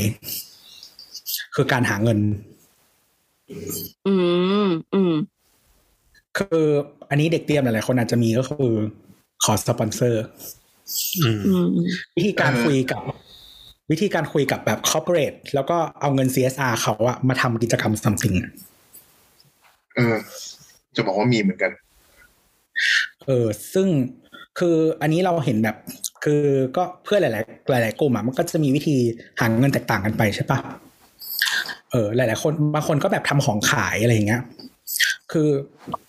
อาจารย์เขาก็เคยมีพูดไว้ประมาณว่า ถ้าคุณเรียนธุรกิจ แล้วคุณยังต้องไปเป็นขอทานอะเลิกเรียนธุรกิจเถอะ อืม แล้วก็เลยเป็นคือคืออันนี้ไปคือหมายถึงว่าคุณจะเห็นว่าค่ายอาสาหลาย ๆ ที่เขาใช้วิธีแบบของของเงินเนาะปะอืมอืมอืมอืม เออ แต่ว่าคืออาจาถืรอย์กล่องอะถือกล่องใช่ไม่ถือได้กล่องเล่นดนตรีเออคืออาจารย์ก็บอกถ้าคุณมาเรียนธุรกิจแล้วอะคุณยังต้องไปทำแบบนั้นอะ ก็คือเลิกเรียนเถอะอืมกูต้องหาอะไรได้ด้วยวิธีอื่น เออ ซึ่งก็มีคนขายของเว้ยก็แบบขาดทุนบ้างอะไรบ้าง แต่ว่าของเราก็คือไม่ทำอะไรส่งจดหมายอย่างเดียว อืม business letter ง่ายสุดแล้ว อยู่ที่ว่าคุณต้องใช้ภาษาให้เป็นกะส่งให้ถูกคน ใช่ใช่อืมแล้วก็ได้เงินมาเหลือด้วยอืมบอกเลยแต่คืออันนี้มันเออมันเป็นสิ่งที่มหาลัยก็ไม่ได้สอนด้วยอะไรเงี้ย แต่ว่าเรารู้สึกว่าการหาช่องทางอะไรแบบเนี้ย หรือว่า คือไม่ได้ไม่ มันไม่ใช่การโกงเงินใครอะไรเงี้ย เพราะว่ามันมันคือสิ่งที่เขามีทุนสำหรับทำกิจกรรมอะไรพวกนี้อยู่แล้วอะแล้วก็ในในจดหมายเราอะเราก็บอกไปเลยว่า โอเค เราจะไปทำกิจกรรมที่นี่ เราให้อะไรคุณบ้าง ถ้าคุณให้เงินเราเท่าไหร่อืมคือในในชุมชนอะจะมีแบนเนอร์เว้ยแบนเนอร์สำหรับให้สปอนเซอร์ซื้อ ว่าใครแบบสนับสนุนกี่บาท แล้วก็จะได้แบนเนอร์ขนาดเท่าไหร่ อะไรอย่างเงี้ยเหมือนมันก็คือซื้อ ad ในเอหนังสืออย่างนี้ปะใช่เหมือนซื้อ ad ในหนังสือ แต่ว่าอันนี้คือแบบ ad ที่ชุมชนเขาอืมอืมเหมือนป้ายแบนเนอร์แล้วแบบมีโลโก้บริษัทคุณอะ หรือแบบเสื้อที่ใช่เสื้อที่เราใส่มีโลโก้บริษัทคุณปะอยู่ข้างหลังอะไรอย่างเงี้ยอืม อืม อืม แล้วก็แบบถ้าพบพอดีมันมีการแบบซ่อมสร้างอะไรด้วยอย่างเงี้ยนะ ก็มีแบบบริษัทที่เป็นวัสดุก่อสร้างอะไรเงี้ยก็ให้เป็นสินค้ามาอะไรเงี้ยก็มีก็โอเคก็ใช้ได้ใช้อะไรเงี้ย อืม ครับ อืมเออทีนี้งั้นงั้นขอเป็น อ่าอ่า ทีนี้เราขอแต่บอกว่ากลับมาตรงไอ้เรื่องเนี่ยเรื่องของการเรียนการสอนเรื่องของไอ้พวก soft skill เหล่าเนี้ยซึ่งตะเกียบอย่างอย่างตะเกียบที่ที่ที่ตัวบอกว่า เออจริง ๆ การ skill ในการตอบหรือว่า skill ในการพยายามจะ request สิ่งที่เราต้องการ หรือว่า skill ในการที่จะปฏิเสธงานหรืออะไรเงี้ยซึ่งอืมซึ่งเรามองว่าส่วนหนึ่งคือโอเคอ่ากิจกรรมมันหนึ่งคือจัดยากใช่ไหมสองคืออ่าสองคือมันต้องเป็น individualize ด้วย หมายถึงว่าแต่ละคนก็มีวิธีการที่แต่ละคนถนัดไม่เหมือนกันอะไรเงี้ย ซึ่งการสอนมันก็เลยยิ่งยากเข้าไปใหญ่ปะหมายถึงว่าสมมติถ้าเป็นคณะที่มันมีนักศึกษาเยอะๆหรืออะไรประมาณอย่างเงี้ย มันใช่จะมาใช่นั่งสอนทุกคนเนี่ยมันก็ยากเหมือนกันเนอะในการแบบนั่น อืม แล้วแล้วคือยิ่งถ้าเป็นคนที่คุณเป็นคนที่แบบไม่ expressive หมายถึงว่า คุณนิสัยแบบนี้ในเวลาน้อยเออคุณในเวลาอันน้อยนิดอะคุณไม่ไม่ให้อะไรอาจารย์ไป work ด้วยอะ อาจารย์เขาก็สอนคุณไม่ได้อยู่ดี อืม ยากแบบว่ะหมายถึงว่าอืมเออ มันยากมันยากจริงๆ ก็อันนี้ก็อาจจะเป็นส่วนหนึ่งที่มันเป็นสิ่งที่คุณต้องไปเรียนตอน ไม่รู้นะสิ่งที่คุณต้องไปเรียนตอนทำงานด้วยอะไรอย่างเงี้ยอืมอืมเราก็ไม่รู้วิธี balance เหมือนกัน อืมอืมครับ ครับไกด์โบสอ๋อ เออเมื่อกี้จะพอมันพูดถึงเรื่องสุดท้ายแล้วว่ามันมันเลยกลับมาที่ข้อเขาเรียกอะไรคำคำสุดท้ายก็คือหมายถึงว่า มันเป็นเรื่องของมารยาทหรือเปล่าแล้วหมายถึงว่าแล้วเรื่องมารยาทเนี่ยมันสำคัญขนาดไหนแล้วมันมันสามารถสอนกันได้ขนาดไหนอะไรเงี้ยเออแล้วเรามารยาทมันมีผลกับ โลกของธุรกิจหรือการทำงานขนาดไหน เออคิดเห็นกันว่ายังไง ถ้าให้ผมพูดเรื่องนี้นะให้บอกว่าความเฟียสเนี่ยใช้ถูกที่ถูกเวลา เออลุงตุ้ยมองว่าเป็นเป็นกาลเทศะมากกว่า อย่างนั้นหรือเปล่าเออกาลเทศะเนี่ยแหละอืมกับเรื่องของความสามารถในการคอมโพมไ s เนี่ยอืมอืมคือคืออันส่วนตัวเรามองว่าเป็นเรื่องของแบบ professionalism อะหมายถึงว่า เขาเรียกว่าอะไร ถ้าคุณคีป ทุกอย่างที่มันเป็นเรื่องงานอะแล้วก็เรื่องว่าสุดท้ายแล้วมันได้ผลประโยชน์กับงานไหม แล้วมันมุ่งไปหาแบบจุดเป้าหมายร่วมกันไหมอะถ้าสิ่งที่คุณทำมันมันไปถึงตรงนั้นอะโดยที่มันไม่ได้แวะอะไรตรงอื่นอะส่วนตัวคิดว่ามันโอเค แต่ถ้าคุณอยู่ในองค์กรที่ไม่ได้แวลูสิ่งนี้ คุณทำให้ตายยังไง คุณก็ไม่เหมาะกับที่นี่ อืม แต่แต่ก่อนก่อนอื่นเราไม่รู้ว่าพี่ไผ่ยังอยู่หรือเปล่า อยากถามพี่ไผ่ดีกว่า ไม่รู้ว่าอยู่หรือเปล่า หรือไปดูบอลแล้ว อาจจะไปดูบอลไม่อยู่แล้ววอะ เออไม่เป็นไรไม่เป็นไร ก็อืมอย่างอย่างหมอประวินมีมี paper หรือมีอะไรไหมที่เกี่ยวกับแบบเรื่องของมารยาทอะไรเงี้ยเห็นวันนั้นส่งมา ไม่มี paper มากหรอกเพราะว่าไม่ได้อยู่สายนี้นี่มันสายสังคมเนอะเราเราก็อ๋อล่ะแต่มันมีหนังสือแล้วที่ไปอ่านมาจริงๆมันก็มีหนังสือแบบว่าพวกไอ้ personal relationship หรือว่าอะไรประมาณอย่างเงี้ย ซึ่งน่าจะเป็นจริงๆถามตัวน่าจะตรงกว่าว่ามันมันก็ต้องมีบ้างแหละในในในวิจัยอะไรอย่างเงี้ยใช่ปะใช่ไหม อืมเออคือคือตัวรู้สึกว่าวิจัยที่มันเป็นแบบเรื่องเกี่ยวกับ working หรือว่า work ethics ในไทยอะ ไม่ค่อยเห็นนะ อืมอืมอืมในต่างประเทศล่ะ แต่ว่าของเออในต่างประเทศอะเคยเคยพอเห็นแต่ว่าอันนี้ไม่ได้ไม่ได้ไม่ได้เก็บอะไรมา แต่ว่ามันมันมีอยู่บ้างอะไรเงี้ย แต่ว่าคืออันนี้ก็เลยให้ความเห็นส่วนตัวไปนั่นแหละ แบบ คือถ้าไปแบบคล้าย ๆ ที่พี่ตุ้ยตอบอะ มันต้องเลือกด้วยแหละว่าเราพูดอะไรแบบไหนกับใคร แล้วเขาเรียกว่าอะไรอะ คือส่วนหนึ่งของการการละเทศะที่ถูกต้องอะคือคุณต้องเป็นคนตอแหลให้เป็นไม่อยากพูดคำนี้ไงไม่อยากพูดคำนี้ไงบอกไอ้เหี้ยมันคือการเทศะกับการคอมโพมไ s เนี่ยแหละ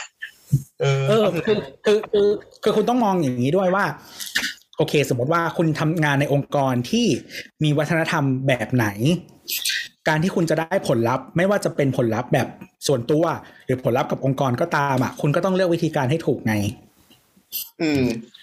ซึ่งคือคือมันคือการทำงานกับคนน่ะ คือคุณไม่ได้ทำงานกับเครื่องจักรที่มันจะแบบมีอินสตรั c ชั่นแล้วก็ทำวิธีเดียวมันถูกเสมอหรอกปะอืม ขนาดทดลองแบบเดียวกันยังไม่ได้ผลลัพธ์เท่ากันเลยเออทุกคือทุกคนเป็นทุกคนเป็นมนุษย์อะแล้วมนุษย์ก็คือเปลี่ยนตลอดเวลาเพ ราะฉะนั้นอะคุณก็ต้องพร้อมที่จะเปลี่ยนไปกับมัน ถ้าคุณจะเดินต่อไปอะเออ แต่ว่าวันไหนที่คุณคิดว่า ที่นี่มันไม่เหมาะกับคุณคุณก็หาที่ใหม่เอ้ยแต่แต่แต่แต่เนี่ยไอเราโบสเราครัจะบไปเราจะไปเราจะไปพูดประเด็นนี้อีกแล้วว่าอะไรนะที่ที่ถ้าที่นี่ไม่ถูกนะไม่แมทกับเราก็ไปหาที่ใหม่เดี๋ยวก็จะมีไอ้พวกบางเจนที่บอกว่าเนี่ยพวกเนี้ยไม่สู้ไงกูไม่สู้กับมึงอะ ก็คือคือหมายถึงว่า คุณเป็นองค์กรหนึ่งพันคน แล้วเราต้องสู้กับคนแปดร้อยคนก็ไม่ไหวปะวะ จะเสียเวลาทำไม เสียเวลาเสียพลังงานไม่ใช่เหตุ คือแบบทุกคนมีเวลาชีวิตจำกัดอะกูจะแบบเสียเวลาสู้กับมึงทำไม อืมกูไปหาที่ที่มีคนกันหลังกูดีกว่าปะคนด้านหลังเหรอะด้านหลังแหละอย่าดันอย่างอื่นใจเย็นแต่ไกด์โบสครับไกด์โบส เรามีผู้เชี่ยวชาญด้านจิตวิทยาอยู่ด้วยนี่ครับใช่ครับอ้าวคุณแต่ยังอยู่หรือเปล่าฮะเชี่ยวชาญแล้วค่ะไม่เชี่ยวแล้ว เรียนจบเอเอาเรียนมาไม่ใช่เหรอเอจาเลยแล้วแล้วแล้วเขาว่าตามทฤษฎีมันควรจะเป็นอย่างไรหรือยังไงในไว้ใน work environment อ๋อขอคำถามใหม่อีกทีได้ปะเมื่อกี้สติหลุดไปนิดนึง ขออภัย ก็ถามว่าเอ่มถามถามว่าอะไรนะบดเรื่องของ work ethic มารยาทมันมีความสำคัญแค่ไหนจริงหรือเปล่าหรืออะไรประมาณนี้ครับ อืมในทางจิตวิทยาแล้ว การมีมารยาทสำคัญแค่ไหน มันเป็นตัวบอกว่า คุณจะสามารถ work smart ได้หรือเปล่า อะ work smart ตอบอย่างนี้มันตอบอย่างนี้มันจะกำกวมไปไหมหมายถึงว่าคือมัน มันการการที่เรามีมีมารยาทหรือว่ามีเอ่อทักษะ interpersonal skill อะไรประมาณเนี้ยมันเป็นส่วนช่วยที่จะทำให้เราสามารถทำงานกับคนอื่นได้ง่ายขึ้น เรียกว่าอย่างนี้ดีกว่า อืม แล้วก็ถ้าเราแบบ คือมันจะมันจะมีคนบางประเภทที่แบบว่าบางทีทำไม่ถูกหรอกนะ แต่ว่าเพื่อนเพื่อนหรือว่า เออเพื่อนร่วมงานหรือว่าหัวหน้าก็จะแบบหยวนหยวนให้อะแต่กับบางคนเนี่ยที่ที่ปกติเราไม่เคยทำอะไรผิดเลย แต่ว่าก็ไม่ค่อย ไม่ไม่ไม่ไม่มีปฏิไม่มีแบบทักษะด้านเนี้ย การทำผิดครั้งหนึ่งนี่คือแบบว่าโดนหมายหัวเลยอะนึกออกปะเพราะฉะนั้น เออเราคิดว่าแบบการที่เราศึกษาเรื่องแบบนี้ไว้อะแล้วก็ เออคือคือรู้ไว้ไม่เสียหาย แล้วก็พยายามพยายามแบบ เออพยายาม ลองเอามาปรับใช้ให้เหมาะกับตัวเองอะไรอย่างเงี้ยเออ เราคิดว่าน่าจะน่าจะเป็นข้อทำทำให้เราเนี่ยทำงานได้ง่ายขึ้นมากกว่า อืม เป็นตัวช่วยถ้าให้จะมองทำงานได้ง่ายขึ้น ประมาณอย่างนั้นใช่ถ้าถ้าถ้าถ้าจะมองในมุมมองของ HR อะไรอย่างนี้เนาะมันก็คือแบบเวลาอยู่ในช่วงที่หมด fiscal year แล้วก็มันจะต้องมีกระบวนการแบบประเมินแล้วก็ เอ่อ set target set goal กันใน ปีถัดไปอะไรอย่างเงี้ย มันก็จะคุยกันได้ง่ายขึ้น ประเมิน เออได้คะแนนง่ายขึ้นอะไรประมาณเนี้ยเออบางคนแบบตรงฉินมาก ๆ อะ ก็ถามว่ามันดีไหมมันดี เพียงแต่ว่าคนที่ทำงานด้วยรอบๆ ก็อาจจะรู้สึกเหนื่อยใจอะอืมซึ่งในระยะยาวก็อาจจะไม่มีคนอยากทำงานด้วยก็ได้อะไรเงี้ยอืม อืม หรือบางคนแบบ เออ จริง ๆ เขาเป็นคนทำงานดีมากเลยนะ เพียงแต่ว่าเขาเป็นคนปักหมาไปหน่อยอะคือแบบ ไม่ใช่ไม่ใช่เป็นคนแบบปักหมา แต่ว่าคือเป็นคนแบบพูดแล้วพูดพูดพูดแล้วไม่ได้คำนึงว่า คนที่ฟังเขาจะรู้สึกอย่างไร อันเนี้ยก็เหมือนกับว่า พอพอคนอื่น คิดว่าจะต้องไปทำงานกับอีกคนเนี้ย ก็จะมีความแบบ ไม่อยากเหรทไม่อยากทำด้เอวอยอีกอืมเออ อะไรอย่างนั้นน่ะ เอออืมคิดว่าเออส่วนตัวเราคิดว่ามีมีไว้เพื่อเพื่อสร้างแบบสร้าง connection เพื่อเพื่อทำให้สิ่งที่เราเก่งอยู่แล้วอะมันดูแบบยกระดับขึ้นมาอีกอีกอีกขึ้นมาอีกได้อะอืม บางทีมันไม่ใช่ connection ด้วยนะมันเป็นเหมือนแบบบรรยากาศในการทำงานอะ ใช่ใช่ใช่อืมคือคือสมมติว่าบางคนเก่งมาก แต่ว่าเขามีด้านไม่ดีบางอย่างเรื่องมารยาทอาจจะเป็นเรื่องมารยาทหรือเรื่องอื่นก็ได้ แล้ว มันทำให้บรรยากาศการทำงานไม่ดีอะอืมแล้วแอสองค์กรอะ คือคนเนี้ยถ้าเขาอยู่ในการทำงานที่มันทำงานคนเดียวไม่ได้ อะ คุณอยากเก็บคนนี้ไว้ไหมอะอืมอืมถ้ามันทำให้ทุกคนแบบแย่หมด อืม แต่ว่าโอเคถ้าคนนี้ทำงานที่เป็นแบบ individual task แปดสิบเปอร์เซ็นไม่มีใครมาสนใจคุณหรอก อืม จริง อืม สมมุติไปทำงานอะไรที่ต้องทำงานอยู่แค่คนเดียวก็อาจจะไม่ไม่ได้มีการต่อยอดด้วยอันเนี้ยมันก็อาจจะไม่ช่วยต่อยอดไปเท่าไหร่ใช่ไหมแต่ถ้าไปหมายความว่าถ้าเกิดไปทำงานอะไรก็ตามที่มันจะต้องดีลกับคนอื่น ไม่ว่าจะในองค์กรนอกองค์กร การมีสกิลนี้ก็จะทำให้คุณไปได้ไกลกว่าประมาณอย่างนั้น อืม ประมาณนี้ส่วนตัวเราคิดว่าแบบนั้น อืม ใช่แล้วก็ว่าแบบนั้นแหละถ้าถ้าคือทั้งผลส่วนตัวและผลองค์กรด้วยนะเออ อืมฮึ โอเคก็ประมาณนี้เนาะจบแล้วเหรอแล้วจะต้องเติมอะไรอะ เราจะต้องด่าเขาว่าไม่มีมารยาทเหรออืมเราก็บอกเราไม่มี information ครบไงเราจะด่าเขาได้ไงใช่ไม่ได้ด่าใช่ใคร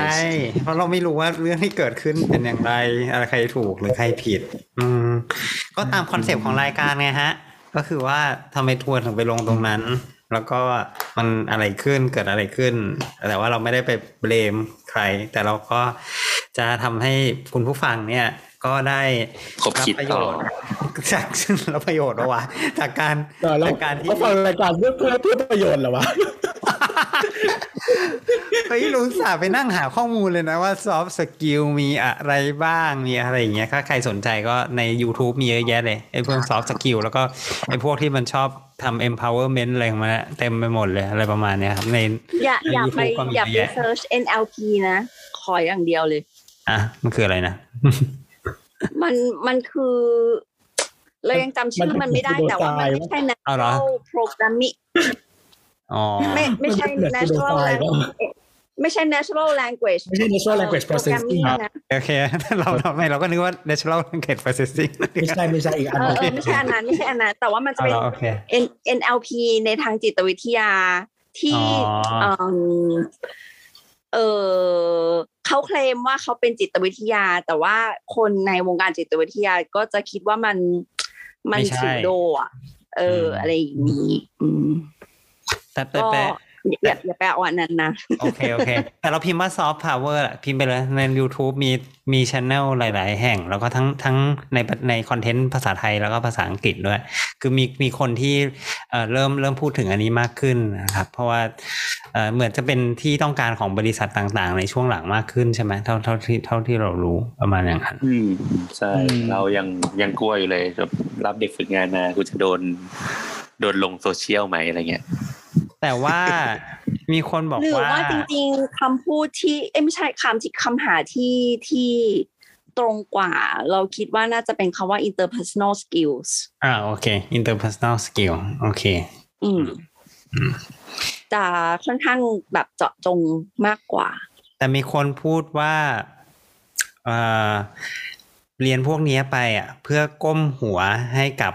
ระบบบริษัทหรือเปล่า เอาไว้เอา อันนี้แหละทัวร์มันจะมาต้ตออนงนี้แหถาละมก่อนว่าจริง ๆ แล้วมหาวิทยาลัยผลิตบัณฑิตออกมาเพื่ออะไรมากกว่า อือฮึมันจะกลายเป็นอีกเรื่องไปเลยไงนึกออกปะคืออฮึตอนเนี้ยไม่ว่ามหาวิทยาลัยวิมหาวิทยาลัยไหน ในประเทศไทย ก็ผลิตบัณฑิตออกมาเพื่อเป็นแรงงานใช้ในทุนตนิยลามด อืมอือฮึใช่เพราะฉะเหรนั้อนมันก็ไม่ใช่หรอไม่ปิดอะ มหาลัแต่ยว่าไม่ใช่ไม่เพราะมหาลัยไม่ได้ทำตามตลาดเลยจากใจคนจ้างโองาเคน โอเค ไม่ไม่ควแต่รว่าจะลคืงอ เราไหมนะ คือในความเป็นจริงอะ เอ่อทุกคนจะเป็น entrepreneur เหรอ ใช่ทุกคนทุกคนน่าจะเปิดร้านอายุน้อยร้านเจ้าเจ้าของเจ้าของร้านตัวเองกันทั้งนั้นขายแหละของทุกขายคนติ๊กก็ต็แบอกบในนี้คุณไม่เห็นเหรอเออทุกคนก็เขาเล่นคริปโตกันขอเงินที่บ้านละสิบล้านเหลือล้านเดียวอะไรเงี้ยยังไม่ยอมรับเลยว่าชาวนาเป็น entrepreneur เอาแต่เรามองว่าจริง ๆ ถึงแม้คุณจะเป็นเจ้าของบริษัทคุณก็ต้องมีอันนี้ปะวะไม่งั้น ลูกน้องจะหาจากไหนคุณคุณใช่คุณใช่ใช่คุณจะทำงาน คุณทำงานคนเดียวไม่ได้อยู่แล้วเหรออะไรเงี้ย มันก็แล้วคุณจะไม่ติดต่อลูกค้าหน่อยเลยเหรออะไรประมาณอย่างเงี้ย มันเอ๊ะมันโอเค ถ้าคุณแบบว่า อะไรวะเป็นพระธุดงค์อยู่ในป่าอะไรเงี้ยคือ คุณอาจจะไม่ต้องการอะไรเงี้ย คุณก็อยู่คนเดียวไปไม่เดี๋ยวก่อนไม่ไม่ใช่พระคือเขาต้องเผยเผยแพร่คำสอน ถ้าเขาไม่มีจริงๆ interpret ต้องมีใหญ่เลยใช่ไหมโอเคเผยแพร่ได้ยังไงโอเคโอเคจริงจริง ถ้าคุณจะต้องการไปใช้ชีวิตอยู่ในป่าคนเดียวไงอะสมมติต้องการอยู่แบบเออได้ได้อะไรอยู่บนเกาะอะไรประมาณอย่างนั้น คุณเป็นมนุษย์ถ้ำเหรอ คือมนุษย์มันอยู่ได้ด้วยกันแบบอยู่กับคนอื่น อืม เออมัน คือถ้าคุณเป็น extreme case ก็อาจจะได้แต่ว่า คนส่วนใหญ่มันต้องอยู่กับคนอื่นอะอืมจริงไม่ว่าทางใดก็ทางหนึ่งใช่ไหมเราว่าอืม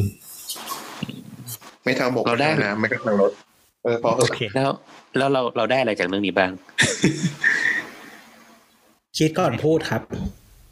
อืมอืมหมายหมายถึงว่าหมายถึงว่าน้องเหรออันนี้พูดพูดแบบมีมีมีประโยชน์แบบคำคคมคมควาย เอ้ยคมคมคายคมควาย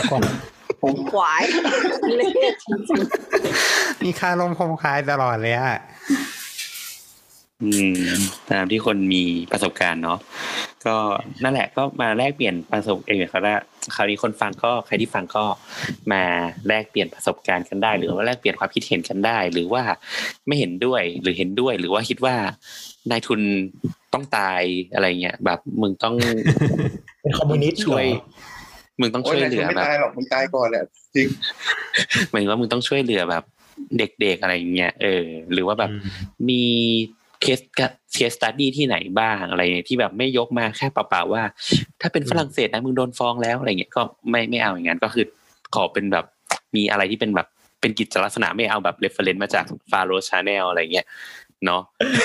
ไม่อะพี่พอแล้วไม่ดีตรงไหน ไม่ฟามันโรมันนี่ตรงไหนหมายถึงว่า มันเป็นการชี้เป้าว่ามันมีสิ่งนี้ แต่ว่า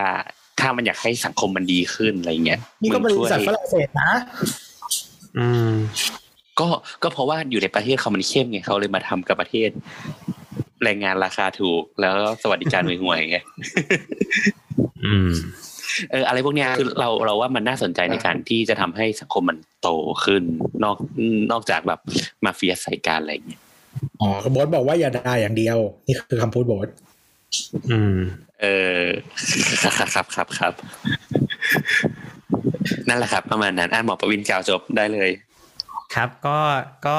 ต้องขอบคุณคุณผู้ฟังนะครับ ไม่รู้ใครจะฟังจนมาถึงตอนแบบนี้นะซึ่งก็กินเวลาประมาณสักเกือบสองชั่วโมงนะครับ ก็ก็ถ้าเกิดว่ามีทัวร์อีกเมื่อไหร่เดี๋ยวเราก็จะพยายามพาคุณผู้ฟังไปหาทัวร์เอ๊ะ จะพยายามทัวร์ไปหาคุณผู้ฟัง เอ๊ะ ไม่ใช่ ก็แต่แต่รายการเรามันไม่ on time ไงเออรายการเราก็จะมีมาเมื่อมีทัวร์นะครับเพราะงั้นเราจะจะจัดเมื่อมีทัวร์หรือเปล่าใช่ไหมโบทอืมใช่ใช่แล้วก็จริงๆก็ทัวร์ลงหมอประวินบ่อยๆหน่อยก็ได้หมอประวินเหงาเอ้ยตอนนี้ขจัดออทัวนุร์ไม่ญาตเก่งไปเลยต่อนะครับอืมอะไรนะคำเตือนคืออะไรนะ